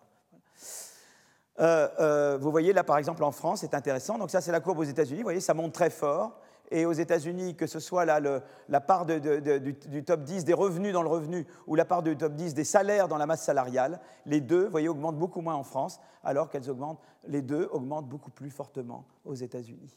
voyez? Voilà. Donc ça, c'est intéressant à savoir. Voilà, donc ça, c'est. Donc vous voyez, en France, vous avez une grande stabilité des inégalités salariales, alors qu'aux États-Unis, vous avez une explosion des hauts salaires. D'accord? Donc ça, c'est quelque chose d'important d'accord, dans, la comparaison France-États-Unis. Alors, euh, donc on essaiera de regarder tout à l'heure, d'essayer d'expliquer pourquoi. Alors, il va se poser la question, mais ça j'irai tout à l'heure, comment expliquer l'augmentation de la part du top 10 dans le revenu? Et, là, j'ai une divergence avec Piketty, c'est que moi je pense que l'innovation est un des facteurs. Euh, dans le monde de Piketty, il n'y a pas d'innovation. Euh, il est dans un monde purement solo, un modèle d'accumulation de capital, et dans son monde à lui, il n'y a pas, et je vous parlerai de son, son explication à lui. Mais euh, moi, je crois beaucoup que l'innovation joue un rôle très important et qu'il y a une prime à la qualification et qu'il y a une prime à l'adaptabilité. Je vous en ai parlé déjà la dernière fois. Les gens adaptables ont un gain, les gens qualifiés ont un gain, les innovateurs eux-mêmes gagnent. Si vous avez une innovation qui marche bien, Piketty, il a fait beaucoup d'argent en vendant son livre dans le monde entier. Vous savez, ça s'applique à lui-même. Voilà. Vous voyez, lui-même est un exemple. Vous voyez, voilà. C'est vrai. C'est micro-évidence. Hein, voilà. Euh, euh, voilà. Donc, euh, alors je vais vous parler maintenant de la part, au lieu de parler seulement de la part du 10%, il y a autre chose que Piketty a regardé beaucoup, c'est le ratio entre le patrimoine et le revenu. Et, et là, il y, a, notamment un papier de, Piketty-Zuckman 2014. Et, ce qu'ils ont fait, c'est en suivre sur une période longue l'évolution du rapport, du ratio entre le patrimoine privé et le revenu national. Et ils ont relié son augmentation à ce qu'ils pensaient être l'augmentation, au fait qu'eux, ils supposent que l'important, c'est R, c'est le taux d'intérêt, donc la rémunération du capital, et G, c'est le taux de croissance. Et pour eux, le, fait que R soit plus grand que G eh bien, est une cause de cette explosion dans le ratio entre patrimoine et richesse et revenu national. Donc je vais revenir à tout ça, et c'est ça que je vais questionner. Là, je ne suis plus tellement. Voilà, je vais vous expliquer mes, mes, mes, doutes, voilà, qui sont peut-être pas fondés. Hein, voilà. Euh, alors le patrimoine, en gros, le patrimoine, la richesse, lui, il appelle ça le capital. Moi, je dis patrimoine. C'est le total des actifs non financiers, terrains, bâtiments, machines, et des financiers détenus par les ménages et les institutions à but non lucratif au service des ménages, net des passifs financiers. Donc en gros, c'est le total des actifs euh, immobiliers et mobiliers, quoi, d'accord? Net des dettes, voilà. Ça, c'est le patrimoine. Euh, euh, le revenu national, c'est la production, le PIB, moins la dépréciation du capital, plus les revenus étrangers nets, qui est, qui est en général négligeable. Hein. C'est essentiellement le PIB, d'accord? Voilà. Moins la dépréciation du capital. Et ce qu'on est intéressé donc au ratio K sur Y et son évolution au cours du temps. D'accord? Donc euh, je suis intéressé par le ratio euh, K sur Y. Et son évolution au cours du temps. D'accord? Donc les auteurs vont se concentrer sur des moyennes décennales, 10 ans par 10 ans. Euh, donc si vous regardez donc voilà. Et, euh, euh, par exemple, ben, ils, font les moyennes toujours au début de la période, hein, d'accord, au début de la période de 10 ans. Voilà. Donc, euh, s'ils regardent, eux, qu'est-ce qu'ils disent? Eh bien, ils disent que si vous regardez, que ce soit pour la France, l'Allemagne ou le Royaume-Uni, eh bien, depuis les années, notamment depuis les années 70, mais ça commence un peu avant, euh, euh, vous avez, donc c'est très intéressant de regarder, vous avez, disons, si vous regardez depuis le début du XXe siècle, vous avez cette courbe en nu, voilà. Ça, c'est du ratio K sur Y. Donc K, c'est le patrimoine privé, qui est actif euh, immobilier plus actif immobilier moins la dette, hein, et revenu national, qui est essentiellement le PIB moins dépréciation du capital, d'accord Voilà. Donc, ça, en gros, c'est un stock et l'autre est un flux, quoi. Le K est un stock, et le Y, on peut dire que c'est un flux, hein, d'accord Un flux de revenus. Donc, euh, on voit une courbe en nu. Alors, ce qui est intéressant, c'est qu'en en fait, avant, c'est assez plat. Ici, vous avez quelque chose d'assez plat, de 1870 à 1910. Et euh, vous avez un capital privé qui représente 6-7 euh, ans de revenu national, vous voyez Et puis alors, vous observez une chute en deux temps, une première et une deuxième. Et ça, évidemment, il ne faut pas être Sherlock Holmes pour deviner d'où ça vient. C'est la guerre. Oui, la guerre, c'est très mauvais, mais ça réduit les inégalités de patrimoine. Voilà. D'accord?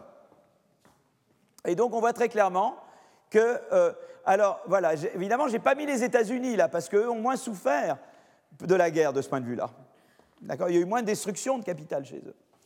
Donc voilà, donc vous avez là, ça c'est la guerre. Donc c'est pas lié à la fin d'une vague technologique, c'est la guerre, pas donc c'est pas l'explication Kuznets là. C'est la guerre qui vient se mêler de ça. Donc tout à l'heure, les gens sont venus demander sur la guerre. Je dis attendez, vous êtes impatients. Dans deux, dans deux transparents, je parle de la guerre. D'accord?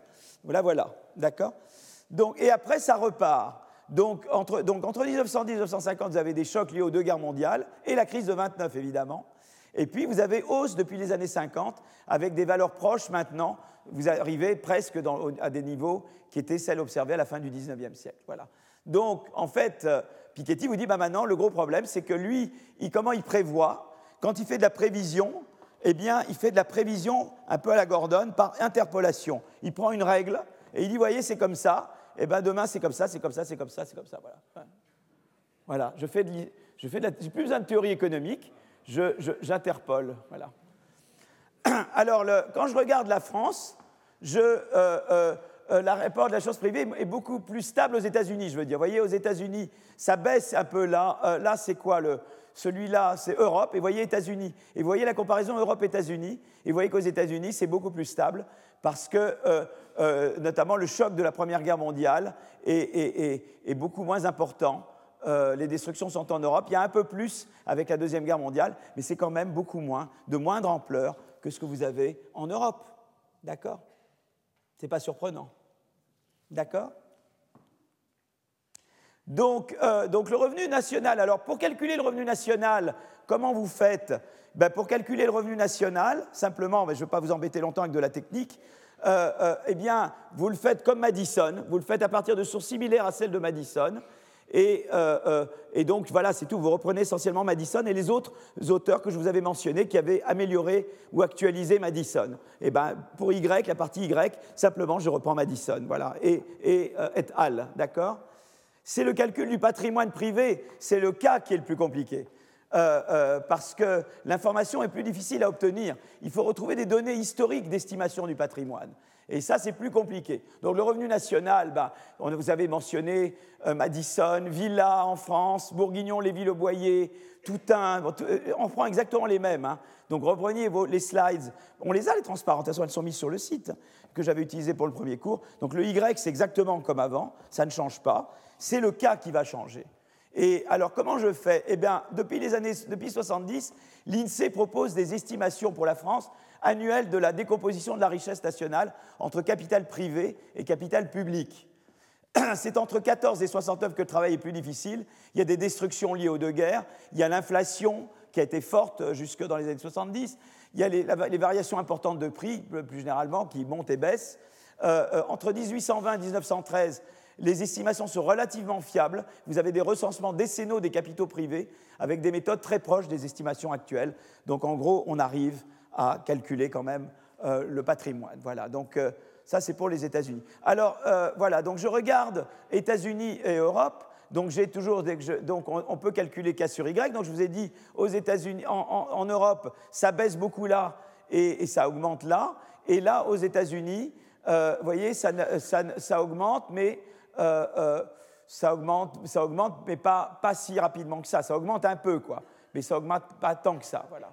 Voilà, mais c'est surtout ce qu'on va expliquer, c'est pourquoi ça augmente très très vite pour l'Europe. Donc c'est très intéressant parce que quelque part, la part du top 10, elle a augmenté plus vite aux États-Unis, mais le cas sur Y, c'est le contraire. C'est en Europe que le, U est le plus, le plus, le plus euh, profond. Vous voyez C'est intéressant.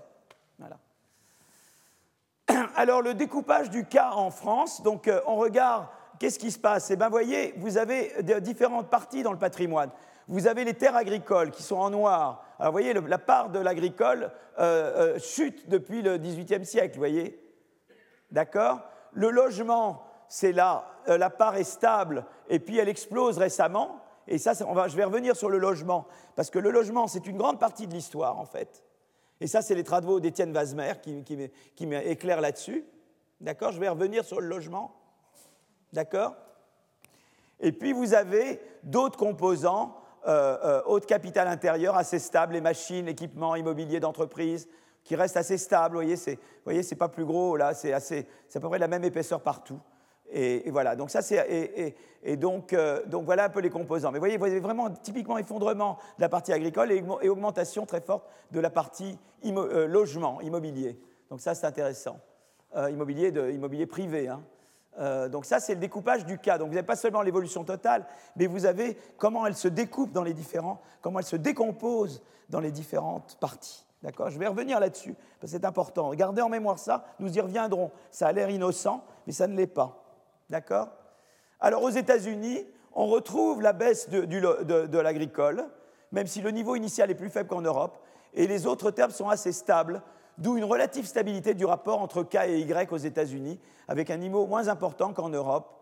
Euh, euh, voyez maintenant. Donc euh, voilà. Alors il y a une légère chute avec la Première Guerre mondiale, et, puis une chute plus importante des autres capitaux intérieurs liés à la crise euh, de 29 et à la Seconde Guerre mondiale. Voyez, c'est surtout les autres capitaux intérieurs, notamment équipements, machines, immobilier d'entreprise, qui, elles, baissent un peu plus avec la Deuxième Guerre. Voilà. Ça, c'est un peu l'évolution. Vous voyez comment les, découpages, ce n'est pas juste le totalement, c'est comment les différentes composantes du patrimoine euh, varient au cours du temps. Hein, D'accord? Alors maintenant, je vais arriver, donc, donc on, revient donc, alors l'importance des chocs, donc qu'est-ce qui s'est passé? Eh bien euh, là en France, ben, typiquement depuis 1910, qu'est-ce qui s'est passé? Là vous avez la part du décile euh, supérieur ou de la part du centile supérieur en matière de patrimoine. Eh bien qu'est-ce qui fait que la part des déciles supérieurs de patrimoine baisse? Eh bien c'est vraiment les destructions, c'est les guerres mondiales, ça détruit des actifs physiques, ça désorganise la production, Il y a ensuite la hausse des impôts pour financer la guerre. Et puis il y a l'hyperinflation en Allemagne et les nationalisations. Tout ça vous fait baisser, évidemment, tout ça vous fait baisser la part, voyez, l'écart de patrimoine. D'accord?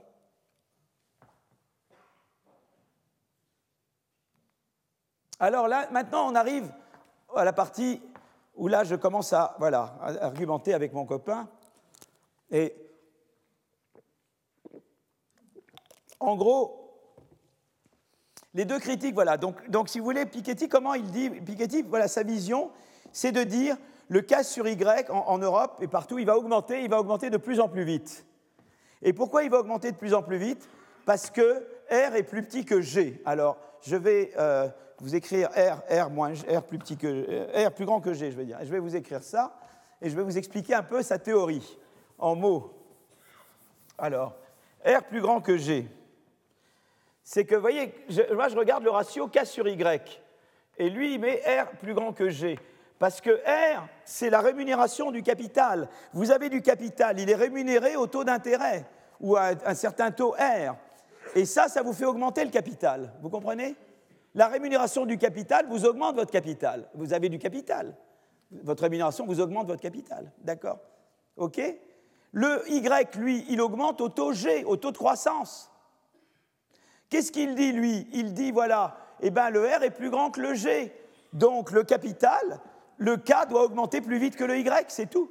Parce que le K, il augmente à un taux qui est déterminé par la rémunération du capital, tandis que le Y n'a rien à voir avec la rémunération du capital. L'augmentation du Y, c'est au taux de croissance. Donc pour le dire de manière différente, d'abord, plus le K sur Y est élevé, plus les revenus du capital sont importants comparés aux revenus du travail. Bon, ça c'est première chose. D'accord? Donc lui, il est dans un monde où il dit plus K sur Y est élevé, plus les revenus du capital sont élevés par rapport aux revenus du travail. Ensuite, il dit, si le R est plus grand que G, eh bien le ratio capital sur revenu va s'accroître parce que le capital croît au taux R et le revenu croît au taux G. Et finalement, on va arriver à une situation où les rentiers accumulent des revenus toujours de... Ils accumulent une part de plus en plus grande, c'est-à-dire qu'ils vont avoir un patrimoine qui augmente ils vont avoir des revenus toujours plus élevés, les rentiers, c'est-à-dire que la part du travail dans le revenu va baisser par rapport aux revenus du capital, et les revenus du capital, ils vont gonfler le K, quoi. Voyez ce que je veux dire? Donc le K augmente plus vite que le Y, et en plus, la part du Y qui va aller au, rentier va grandir par rapport à ce qui vient au travail.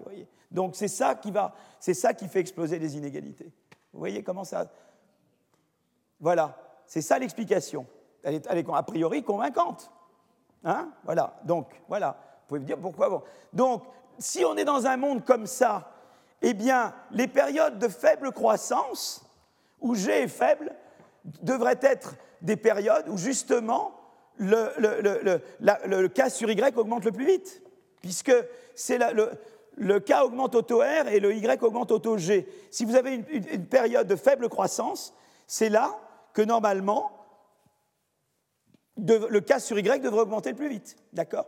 Donc lui, sa vision, c'est que les inégalités augmentent très fortement en période de croissance faible. Sa vision à lui, c'est de dire, en gros, il y avait dans les années 50 une forte croissance de rattrapage. Ce n'est pas vraiment là que les inégalités ont augmenté très fortement. C'est depuis qu'il y a eu ralentissement de la croissance. Ça a aggravé.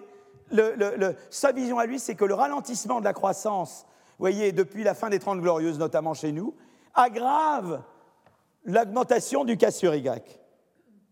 D'accord? Voilà, ça c'est sa vision. Alors moi maintenant j'arrive avec, mes questions. D'accord? Alors mes questions. Alors là, qu'est-ce que j'ai fait? J'ai représenté, je me suis amusé, je me suis dit quand même, ça aurait été intéressant qu'il fasse une régression où il regarde le top 10% inequality, vous voyez la part du top 1%, et qu'il me la régresse, vous voyez quand même, c'est la moindre des choses. C'est le minimum que vous pouvez faire. Vous pouvez régresser la part du top 10 inequality. Vous pouvez dire, je vais la régresser, voyez, sur, euh, euh, je vais la régresser sur, par exemple, G. Vous voyez, alpha 1G. Après, vous pouvez dire alpha 2R peut-être, voyez, et plus, etc. Mais c'est intéressant de savoir comment le taux de croissance, lui, il a l'air de vous dire, les périodes de faible croissance, c'est des périodes où le top inequality va augmenter. D'accord? Eh bien, si je régresse les mesures, là je regarde, c'est une régression que je fais sur euh, pays de l'OCDE entre 75 et 2010, donc c'est ce que j'appelle une régression en panel, c'est-à-dire que je prends tous les pays et je le fais, vous voyez, je fais année par année et je, corrige pour le fait que la France est différente de l'Espagne, qui est différent de, etc. Je corrige pour ce que j'appelle des effets fixes de pays. Eh bien, si je fais une régression, euh, euh, voyez, euh, panel, cross-country panel regression, je dis en anglais, hein, d'accord, sur la période 75-2010, je régresse le top income inequality sur le G ça c'est la croissance de la productivité du travail, LP, c'est Labor Productivity, eh bien je vois que le G est positivement corrélé au top income. Donc ce n'est pas un phénomène de croissance faible, c'est un phénomène de croissance forte. Et je peux montrer que c'est particulièrement vrai pour la croissance des pays frontières, voyez C'est surtout les pays frontières, les pays proches de la frontière technologique, les pays les plus innovants où le top income est relié à la croissance de ces pays. Or, c'est les pays où la croissance repose sur l'innovation. Je reviendrai sur ça. Mais en tout cas, il y a un truc qui est intéressant, c'est que, quelque part, le top income n'est pas un phénomène de croissance faible, c'est un phénomène de croissance forte. Et de croissance forte surtout pour des pays frontières, comme l'OCDE. C'est moins vrai pour les pays non OCDE, voyez, ou les pays moins proches de la frontière. Donc c'est vrai pour les pays où la croissance repose sur l'innovation. Parce que l'innovation, c'est ce qui vous génère le top income. Quand je suis un pays frontière, c'est l'innovation qui me fait croître, et l'innovation donne des rentes de l'innovation. Et c'est ça qui n'est pas dans son analyse. Vous voyez comment j'arrive? Mais vous voyez déjà ça, c'est quand même une chose minimale à faire. C'est-à-dire que pourquoi ne pas faire cette régression toute bête de dire mais regardons la part de top inequality, ou on peut même regarder top, top 10 euh, euh, euh, wealth, on peut faire la même chose. On peut regarder top 10 income, je veux dire.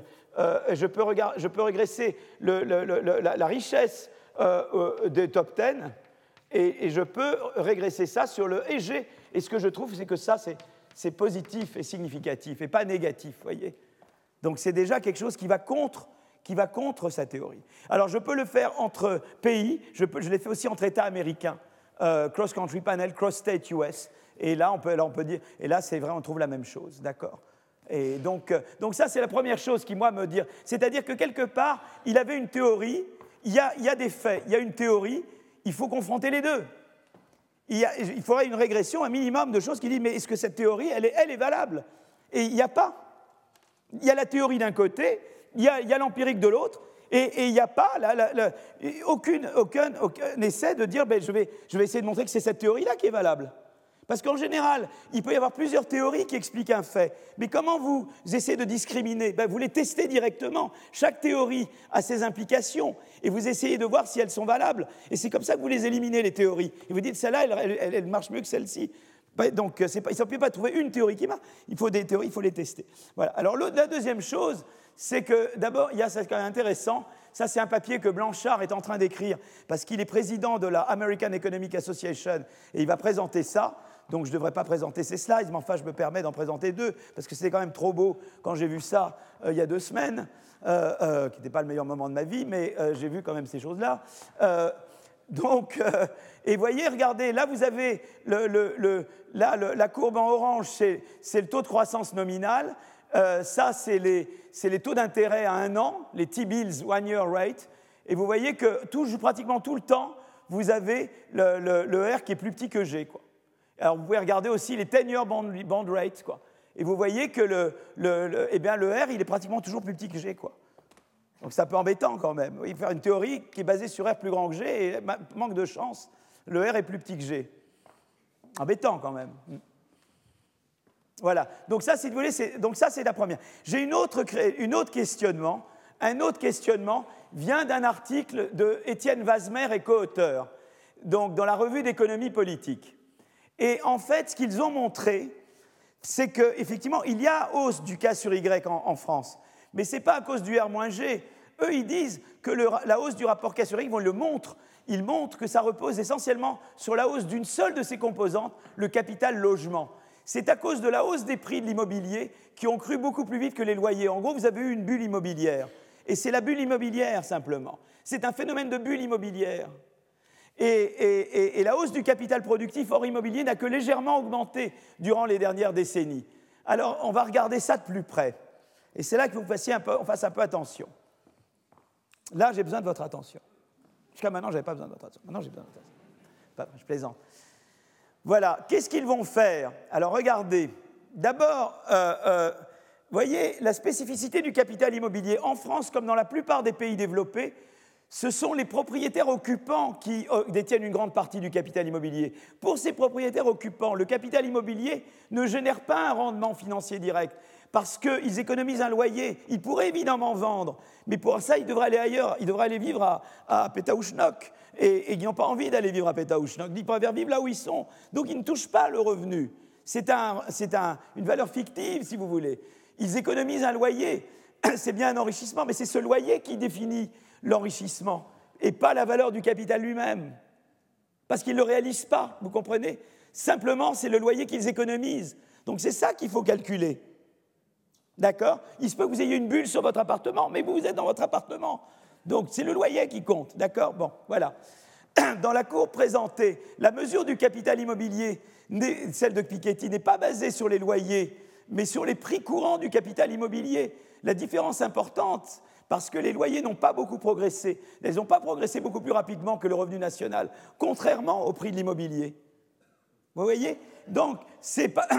Donc, en fait, ce n'est pas le signe d'un retour des rentiers comme le décrit le modèle R-G, mais plutôt la traduction d'une tendance anormale et récente des prix de l'immobilier, vous comprenez? C'est ça qui s'est passé. Et en fait, si vous voulez, euh, euh, euh, voyez le truc que je vais vous montrer, c'est que, voyez, chez Piketty, regardez, c'est ça qui est intéressant. Il met le logement là, il le met en bas. Moi, maintenant, ce que je vais faire, c'est que je vais le mettre en haut. Vous voyez, regardez, c'est tout bête. Regardez ce que je vais faire. Je le mets là. Et qu'est-ce que vous voyez? C'est que tant que vous n'avez pas mis l'immobilier, l'immobilier, il est là. Tant que vous n'avez pas mis l'immobilier en, France, il n'y a pas d'augmentation. Regardez, c'est l'immobilier qui fait tout monter. Mais les prix d'immobilier, vous, vous habitez chez vous. Vous comprenez le truc? Donc, une fois que vous avez vraiment mesuré correctement l'immobilier, il n'y a pas du tout l'explosion du cas sur Y que mentionne Piketty. D'accord? Voilà, voilà ce que je voulais mentionner sur cette chose-là. Est-ce que vous avez compris ce que je vous ai dit? C'est compréhensible? C'est vrai? M'a dit, est-ce que tu as compris ce que j'ai dit. Mais oui, tout le monde, génial. Bon, alors, c'est très bien. Bon, donc voilà. Donc, conclusion, on a une courbe en nu du, top 10 inéqualité aux États-Unis depuis la fin du 19e siècle on ne retrouve pas la même tendance à la hausse depuis les années 50 en France.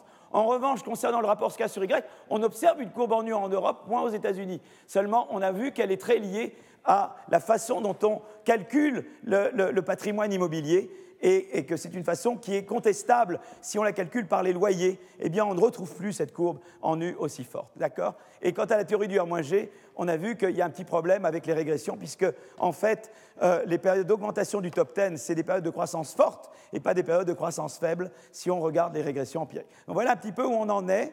Et donc maintenant, il me reste une demi-heure pour parler d'innovation et de top income inequality. Donc je vais parler de la relation maintenant, puisque je vous ai dit, ça a à voir avec l'innovation eh bien, je vais terminer avec, avec euh, je vais, euh, là, il me reste une demi-heure.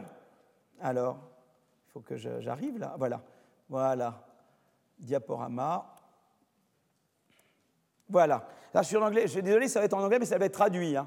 Toutes les slides en anglais seront traduites. Voilà. Alors, moi, je dis, voilà, j'ai bien vu que, en fait, les périodes d'augmentation du top 10, c'est des périodes de croissance forte, et on peut montrer que c'est surtout vrai dans des pays innovants. Donc il y a quelque chose à voir avec l'innovation. Et euh, euh, quelque part, ça c'est pas du tout une preuve, mais ce qui est intéressant, c'est une coïncidence. Alors évidemment, j'ai mis, mis l'échelle comme il fallait pour que ça me convienne. Euh, la, courbe, la courbe noire, c'est la part du top 1% des revenus aux États-Unis, et la courbe grise, c'est les, les brevets, les flux de brevets.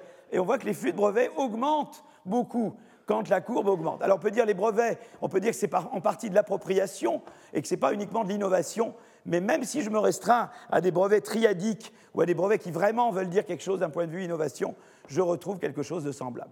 Donc voilà, donc c'est intéressant, ça, a à voir avec l'innovation. Ce n'est pas entièrement de l'innovation, mais je mets l'innovation.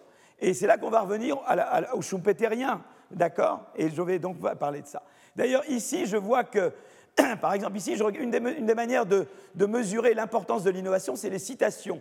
Et on voit que les endroits où les citations des brevets ont augmenté le plus, c'est les endroits aussi où le top 1% a augmenté le plus. Voilà, ce n'est pas une preuve, c'est des corrélations, mais elles, me motivent, disons. Ce n'est pas du tout une preuve de quoi que ce soit. C'est une motivation. Peut-être que vous me dites, votre petite motivation, elle ne va rien du tout. Si vous ne la voulez pas, ça n'a aucune importance. Je vais essayer de vous convaincre avec des résultats, avec des vrais résultats. Alors, donc, je vous ai dit que ces courbes-là, donc là, on est d'accord sur le fait qu'il y ait ces courbes, elles sont totalement euh, incontestables. Le problème, c'est d'où ça vient. Et moi, je veux montrer que l'innovation est un des facteurs d'augmentation de l'inégalité en haut de l'échelle des revenus.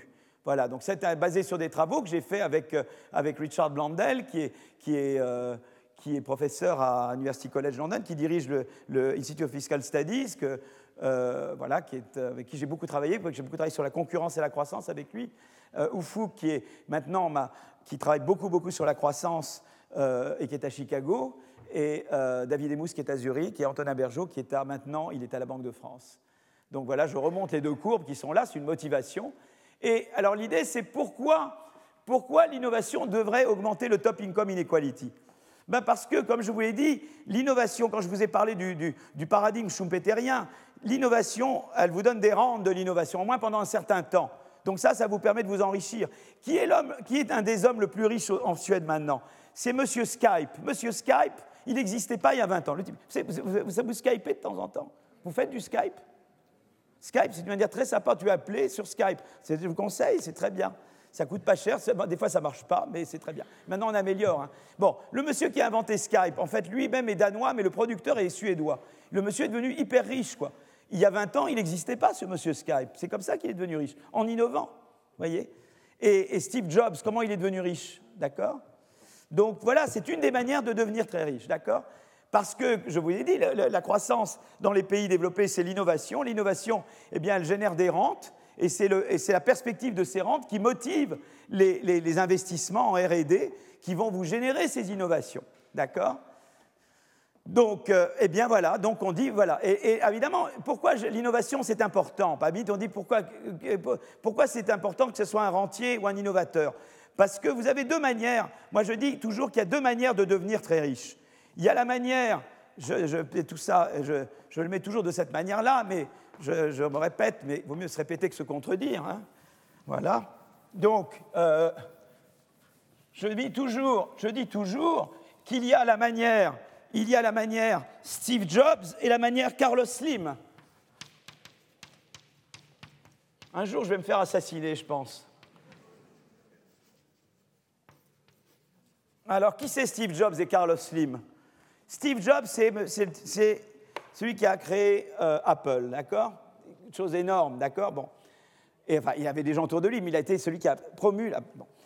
Et puis, vous avez Carlos Slim. Qu'avant Carlos Slim est devenu riche, peut-être peut qu'il a été un innovateur au début, mais moi, je l'ai vu devenir encore beaucoup plus riche parce que j'étais marié à une Mexicaine et, et, euh, je sais que le coût de, téléphone au Mexique, c'était dix fois plus cher qu'ailleurs.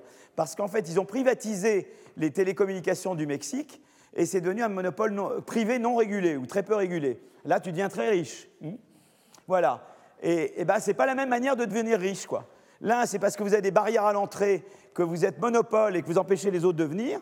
Hein, que vous avez le gouvernement qui vous protège. La corruption marche à fond la caisse, d'accord Et de l'autre, vous avez un vrai innovateur les deux sont riches, mais ce n'est pas la même chose.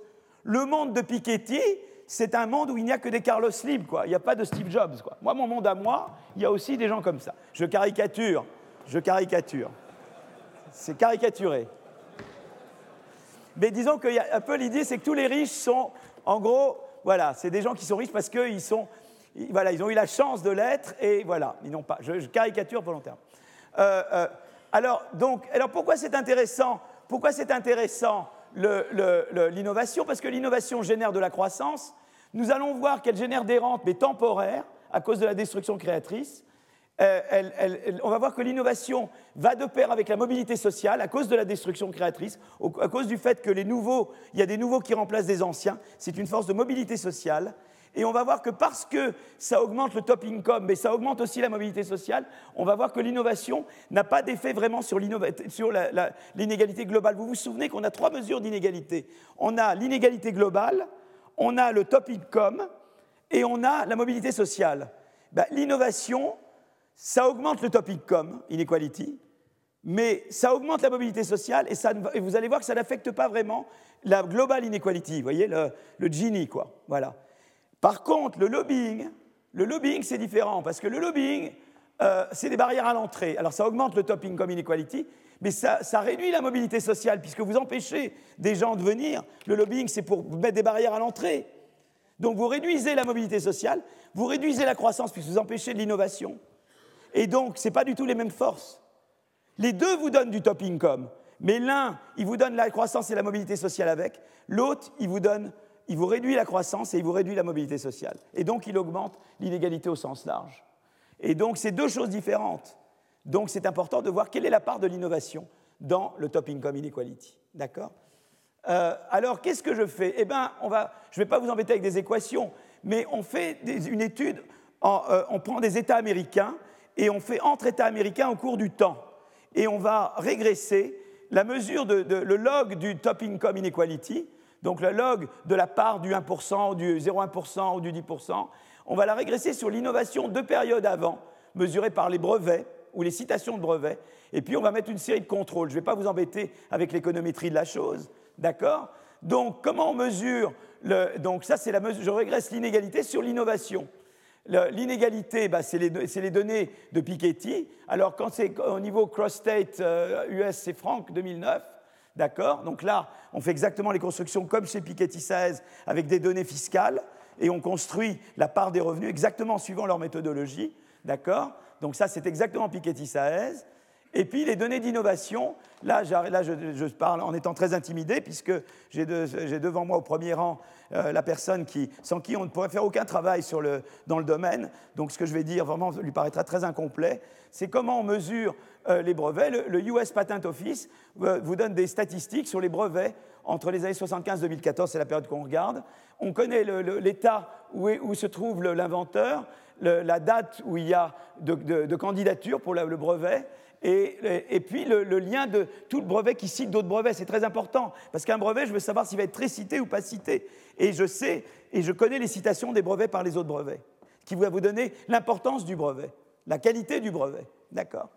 Et euh, alors on utilise plusieurs mesures, le nombre de brevets dans une année, ou bien le nombre de brevets euh, pondérés par les citations en donnant plus de poids aux brevets plus cités et moins de poids aux brevets moins cités, le nombre de citations, etc. D'accord? Et en fait, ce qu'on montre, c'est que si je régresse la part du top 1% sur différentes mesures de brevets, je trouve une corrélation toujours positive et la plupart du temps significative. Ça, c'est vraiment corrélation, il n'y a pas de causalité. D'accord? On voit que là où on innove, dans les États où on innove le plus, l'année où on innove le plus, bah, c'est corrélé au fait que la part du top 1% est plus élevée. Là où il y a plus d'innovation, la part de revenus du top est plus grande. C'est une corrélation, ce n'est pas une causalité. Ça peut aller dans les deux sens. D'accord? Voilà, donc ça c'est le... Euh, vous voyez, donc par exemple, là, où, le, là où l'innovation augmente le plus entre 80 et 2005, c'est là où la part du top 1% augmente le plus quand vous faites d'un État américain à l'autre. Voilà, on voit qu'il y a vraiment une corrélation. Mais c'est une corrélation, ça ne vaut pas causalité, d'accord? Donc en général, quand il y a une corrélation et que vous avez besoin euh, euh, alors, ce qui est intéressant aussi, c'est quand je regarde d'autres mesures, comme par exemple des mesures globales d'inégalité, eh bien là, je ne vois pas le Gini, vous voyez, n'est pas corrélé avec l'innovation. Donc l'innovation a l'air d'être positivement corrélée avec, la part du top income du 10%, du 1%, mais n'a pas l'air corrélée avec le Gini, d'accord? Vous voyez, en gros, c'est comme ça, quoi. C'est-à-dire que là, je mets les États euh, un État, une année, le même État dans différentes années, c'est un point différent.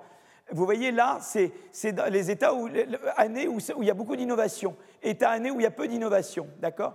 Et euh, euh, la, courbe foncée, c'est la part du, revenu dans l'État du top 1% de cet État. Vous voyez, c'est la part du revenu que les 1% les plus riches dans cet État gagnent. Et vous voyez que dans les, pays, les États qui innovent le plus, eh bien, vous voyez que la part du top 1% augmente de manière très, très rapide avec le, mais si vous regardez maintenant le, Gini 99, c'est-à-dire le Gini en excluant le top 1%, vous voyez que c'est complètement plat. Donc il y a une autre force qui va contre, et ça va être la mobilité sociale. C'est intéressant. L'innovation vous augmente le top income, mais n'a pas l'air d'augmenter l'inégalité globale. Si je mettais le lobbying au lieu de ça, vous auriez les deux qui augmenteraient. Vous voyez C'est intéressant. Voilà, le lobbying, vous voyez, lobbying et, le Gini. Euh, euh, le Gini augmente avec le lobbying. Il y a des mesures de lobbying, il y a toute une série d'études très intéressantes sur le lobbying aux États-Unis, notamment par un collègue à moi qui s'appelle Francesco Trebi, qui, est le, meilleur qui a fait les meilleures études du lobbying aux États-Unis. On prend les mesures de Trebi et on peut calculer la relation entre top income et lobbying. Alors voilà, euh, je vais maintenant vous parler de, de, dire, voilà, maintenant c'est une... Euh, je ne vais pas garder trop longtemps, je dis, voilà, c'était une corrélation, je voudrais maintenant une causalité. Parce que pour le moment, qu'est-ce que je vous ai montré? Je vous ai montré qu'il y avait une corrélation entre euh, inégalité au top et, et innovation, d'accord? Je vous ai montré qu'il y avait une corrélation, mais pas une causalité. Donc inégalité part du top 1%, du top 1% hein, dans le revenu. D'accord? Donc ça c'est le et, et, euh, euh, euh, et brevet, nombre de brevets ou citation de brevets. Et je vous ai montré qu'il y avait une corrélation entre les deux. Mais moi je voudrais une, causalité de ça vers ça. Donc j'aimerais quelque chose qui fasse varier ça et qui ne fasse varier ça que parce que ça fait varier ça. Vous voyez ce que je veux dire? Je voudrais quelque chose qui fait varier, vous voyez, qui n'a d'impact. Je voudrais une source exogène de variation de, de, l'innovation et qui va avoir un impact sur les inégalités que parce que ça va changer l'innovation. Vous voyez Pour avoir un lien causal. Je ne veux pas juste une corrélation. Et là, il y a un truc très sympathique qui s'appelle Appropriation Committee. Qu'est-ce que c'est qu'Appropriation Committee? C'est qu'aux États-Unis, vous avez, voyez, vous avez des États aux États-Unis, mais vous avez la Chambre des représentants et le Sénat. Et ils ont ce qu'on appelle des appropriation committees. Qu'est-ce qu'ils font ces appropriation committees Ils allouent des fonds, ils allouent des fonds aux différents États. C'est essentiellement pour la recherche, un peu pour les autoroutes. Essentiellement, c'est autoroutes et recherche. Mais le, gros, c'est pour la recherche. Et pourquoi ils font ça?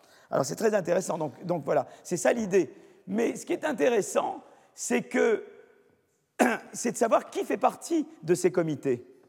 Si vous avez, par exemple, un gouvernement, un, un sénateur du Kentucky, je, voyez, vous allez voir vers qui je vais tout de suite. Au hasard, le speaker. bon, il devient à la tête du membre du Appropriation Committee. Il va vouloir que les fonds aillent chez lui, parce qu'il veut se faire réélire. Il dit, voyez, je vous ai obtenu les fonds chez vous. Votez pour moi. D'accord? Ça, c'est super pour l'économétrie, voyez? C'est pas génial pour le... Hein? Mais pour l'économétrie, c'est formidable, voyez? Parce qu'on voit tout de suite, dès que le type devient gouverneur, hop, les fonds qui vont au Kentucky augmentent. C'est ce qu'on appelle les earmarks. Et ça va, ça vous faire augmenter les innovations. D'accord? Et là, c'est merveilleux. Il y a M. McDonnell qui va me sauver la vie. Hein, D'accord? Donc, voilà, voilà. Donc, M. McConnell, pardon, il est, il est donc il, rentre, il est sénateur du Kentucky, il devient, il devient, euh, il rentre dans l'Appropriation Committee en 93, et là, les earmarks vont augmenter, ils vont être multipliés par 10 entre 92 et 93, vous voyez, l'effet est drastique, hein, euh, euh, et, essentiellement pour la recherche, et vous allez voir les innovations. Et alors là, c'est merveilleux, regardez. Alors ce que j'ai fait là, c'est que j'ai construit un synthétique Kentucky. J'ai fait un Kentucky artificiel parce qu'il faut que j'ai le Kentucky s'il y a McConnell et le Kentucky s'il n'y a pas McConnell. Je fais un counterfactual. Donc je construis des États qui ont tout point une combinaison d'États qui ne sont pas le Kentucky, mais dont je fais la moyenne pondérée pour qu'ils soient exactement comme le Kentucky. Vous voyez ce que je veux dire? Et j'appelle ça le synthétique Kentucky. Vous voyez? C'est des synthétiques nous-mêmes, peut-être. Voyez? Bon. Eh bien, avant et après la nomination de McConnell, vous voyez que euh, euh, les citations de brevets, vous voyez les citations des University Patents ou les earmarks euh, ne changent pas. Quoi. enfin, les earmarks, je ne les ai pas mis, mais ça reste plat. Tandis que dans le vrai Kentucky, vous voyez, les, citations de brevets, elles, augmentent. Ça, c'est les citations de brevets universitaires qui augmentent tout de suite. Et les citations de brevets, en général, elles prennent un petit peu plus de temps, elles mettent 50 plus. Mais vous voyez, c'est vraiment. Et là, vous avez le synthétique Kentucky, et là, vous avez le vrai Kentucky. Et vous voyez, vous voyez, vraiment l'impact. Et ça, c'est causal. Vous voyez, c'est une, une expérience. Vous voyez, le, vous avez le counterfactual. Ceux qui sont médecins, ils voient très bien de quoi je parle. Hein D'accord? Le groupe de contrôle et le groupe de, de traitement. Hmm? D'accord? Mais il n'y a, pas que le Kentucky. Ici, j'ai regardé tous les, tous les États et j'ai regardé l'année où quelqu'un de chez eux devient euh, Randall Appropriation Committee. Et je mets ces dates à zéro. Alors évidemment, ce n'est pas les mêmes dates pour tous les États, mais je les mets ensemble pour que ça fasse zéro ensemble. Vous voyez ce que je veux dire? Et vous avez la même chose. Vous, avez, vous voyez que là, c'est l'année où, la représentation en sénateur augmente sur l'Appropriation Committee. Et vous voyez ici les earmarks, c'est-à-dire l'argent qui est donné à l'État euh, par le Provision Committee va augmenter beaucoup. Et vous voyez ici l'impact sur les citations de brevets universitaires et pareil sur les citations de brevets, euh, euh, de tous les brevets. Donc ça, ça prend un petit peu plus de temps. Mais vous voyez vraiment le loin causal. Les gens deviennent, mais là, au lieu que ce soit juste le Kentucky, je l'ai mis sur tout le monde ensemble. J'ai mis tout le monde ensemble. Je les ai tous agrégés, vous voyez. Donc on voit un effet très fort de Appropriation Committee. C'est merveilleux cet instrument. Il ne faut surtout pas supprimer les Appropriation Committee, ça serait dramatique. Et donc ça vous donne vraiment l'effet causal de devenir membre des Appropriation Committee sur, sur les brevets. Voilà. Et donc moi ce que je fais, c'est que je vais régresser le, 1% dans sur brevet instrumenté par le fait qu'il y a un, un, représentant de l'État dans le Appropriation Committee. Et c'est ce que j'appelle une IV regression, Instrumental Variable Regression. Et là, ce qui est merveilleux, c'est que le coefficient non seulement est significatif, mais plus grand qu'avant. Parce qu'en fait, il y avait probablement des effets, des effets qui allaient dans l'autre sens. Et là, je capture vraiment la causalité des brevets, de l'innovation vers le top income. Et c'est des effets vraiment importants. Et pour juste vous donner une idée, c'est que l'augmentation d'innovation entre 80 et 2005, mesurée par l'augmentation du nombre de brevets par, tête, explique à peu près 23% du total de l'augmentation du top income. Donc je n'explique pas le total to mais j'explique un bon quart. Mais un quart, c'est beaucoup, vous savez. Ça explique un bon quart de l'augmentation du top income avec, avec, euh, avec les brevets. Voilà. Donc c'est important. Euh, euh, c'est une chose importante. Voilà. Alors maintenant, on peut regarder aussi l'effet sur la mobilité sociale. Et là, je reprends, je vous rappelle, je vous avais mentionné Chetty et al. sur la mobilité sociale entre zones d'emploi aux États-Unis. Je reprends les données de M. Chetty, exactement les mêmes, et je montre que les endroits où vous avez plus de mobilité sociale, c'est les endroits où vous avez le plus d'innovation. Et maintenant, on comprend. Vous vous souvenez que j'avais dit qu'il y avait plus de mobilité sociale vous vous souvenez que là, et donc euh, moins d'inégalités globales, mais plus de top 1%. Parce que là où il y a plus d'innovation, ben, c'est là où il y a les rentes d'innovation. Donc c'est là où il y a plus de top 1%. Mais vous avez aussi plus de mobilité sociale. Et c'est ça qui fait, à cause de la, courbe de la courbe Gatsby, que vous avez moins d'inégalités globales. Donc l'innovation vous donne plus de top, la part du top pourcent augmente, mais la mobilité sociale augmente aussi. Et c'est à cause de ça que vous avez au total l'inégalité qui n'augmente pas globalement ou qui même se réduit globalement. Alors ce que j'ai fait là, c'était sur des données qui dataient, disons, des 25-30 dernières années, mais on peut faire ça sur données historiques. Et euh, là, c'est des travaux que mon ami Axigit et Grigsby et Nicolas ont fait. Donc euh, euh Axigit, euh, Grigsby, Nicolas. Et c'est un papier historique, je vous en avais parlé avant, sur les brevets dans l'histoire. Et là, il montre c'est des données qui vont de 80 à 1940. Et il regarde en moyenne sur cette période, il classe les, États américains et il classe le Gini en 1940. Et il voit que les États où il y a le plus d'innovation sont les États, là il n'y a pas de causalité, mais il dit quand même historiquement, eh bien, si, on voit une relation, c'est une relation plus chez eux négative. Moi, je la voyais plate, mais historiquement, elle est plutôt négative entre innovation et la mesure globale d'inégalité. Mais si je regarde maintenant, euh, si je regarde maintenant euh, euh, la, relation entre innovation, c'est-à-dire les brevets, et la part du top 1%, dans les endroits où on innove beaucoup, eh bien, plus de brevets, ça veut dire moins, ça veut dire la, la part du top 1% qui augmente. Dans les autres, c'est plutôt diminue. Moi, je l'avais trouvé toujours augmentant, mais vous voyez que autant pour la mesure globale, c'est négatif, autant vous avez toute cette partie qui est positive. Vous avez une corrélation positive entre l'innovation et le top income. C'est intéressant parce qu'ils ont fait ça, eux, euh, au niveau historique, si vous voulez. Ils n'ont pas fait la causalité que j'ai faite, hein, mais ils ont fait historiquement.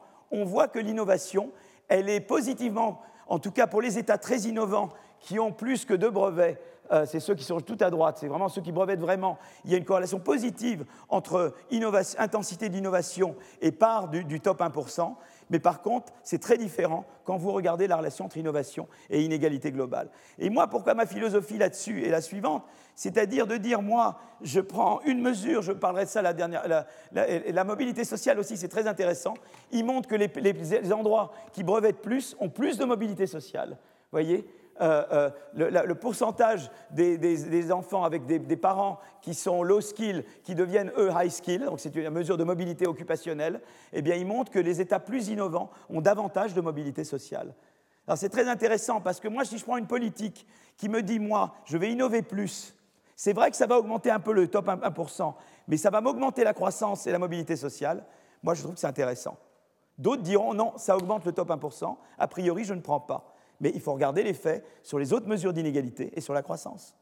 Alors maintenant, est-ce que ça veut dire qu'il ne faut pas s'occuper du top 1% Si, parce que le top 1%, euh, euh, ils peuvent utiliser leurs revenus pour bloquer l'innovation. Vous vous souvenez de ce que je vous avais dit sur le, paradigme, le paradoxe schumpeterien C'est-à-dire que l'innovateur d'hier devient un homme riche aujourd'hui, il peut utiliser son revenu pour empêcher de nouveaux innovateurs. Alors il faut une taxation progressive, ça c'est important, mais il y a aussi les lois de la concurrence, très important, et les lois de financement des campagnes politiques. Il y a tout ce qui fait que vous ne voulez pas que les gens utilisent leur, richesse pour, biaiser le jeu politique ou pour empêcher l'entrée euh, directement. Et là, ça pose un problème, et donc il faut traiter le top 1%. Mais il y a différents instruments pour le traiter. Et c'est ça, c'est la vision schumpeterienne. C'est en termes de, je ne veux pas qu'ils empêchent l'innovation, et je veux pas, voilà. Et donc, comment je fais pour traiter ce problème-là? Voilà, c'est un petit peu le, Vous voyez, donc moi, je, juste, je voulais, il me reste 5, 4 minutes, je voulais juste vous montrer euh, euh, euh, juste un truc très, très, très tout bête, vous voyez, si vous me donnez trois minutes et après j'arrête, c'est Inclusive Policy. Alors, une seconde. Alors, comment je fais là? Ah voilà, je l'ai là, je l'ai là, je l'ai là. Alors, voilà, regardez, une seconde. Donc, je veux juste vous donner quelque chose, de vous partir de ça. C'est-à-dire de dire, voilà, comment moi, comment je regarde la croissance inclusive? Je, vous, je sais que, je vous dis, voilà, je sais que la croissance, la croissance par l'innovation, il faut de l'éducation, notamment de l'éducation supérieure. Financer l'éducation supérieure et la recherche, c'est très important, et l'éducation en général. Il vous faut plus de concurrence sur le marché des produits, plus de dynamisme du marché du travail. Quand je dis flexibilité, c'est flexicurity que je mets en fait. Et je veux savoir, ça je sais que c'est des facteurs qui aident à la croissance par l'innovation. Qu'est-ce qu'ils font à la mobilité sociale? Eh bien, euh, euh, l'école, ce n'est pas, pas, étonnant. Là, ça vient de Chetty et al eh bien, les États, les zones d'emploi aux États-Unis où il y a des meilleurs scores d'éducation ont plus de mobilité sociale. Donc ça, ça je prends. C'est une politique qui me donne à la fois de la mobilité sociale et de la croissance. Je prends. D'accord? Ensuite, je regarde la concurrence. Une des mesures de concurrence, c'est l'entrée et l'exit sur le marché des biens. Euh, ce que je mets à droite, c'est ce que j'appelle le, taux de turnover. C'est le taux d'exit et d'entrée d'emploi et d'entreprise. Et je vois qu'en fait, là, c'est une mesure euh, inverse de, mobilité sociale, là où j'ai plus de, là où plus de, de, dynamisme du marché des biens, j'ai plus de mobilité sociale, parce que la création destructrice opère mieux. Eh bien, je sais que c'est bon pour la croissance, je vais prendre. J'ai une politique comme ça qui me donne plus de mobilité sociale, plus de, croissance. Je prends pareil sur le marché du travail, j'ai une politique qui me donne plus de flexibilité, plus de mobilité du marché du travail, notamment s'il y a de, la formation professionnelle. Non, mais ça, je ne l'ai pas là.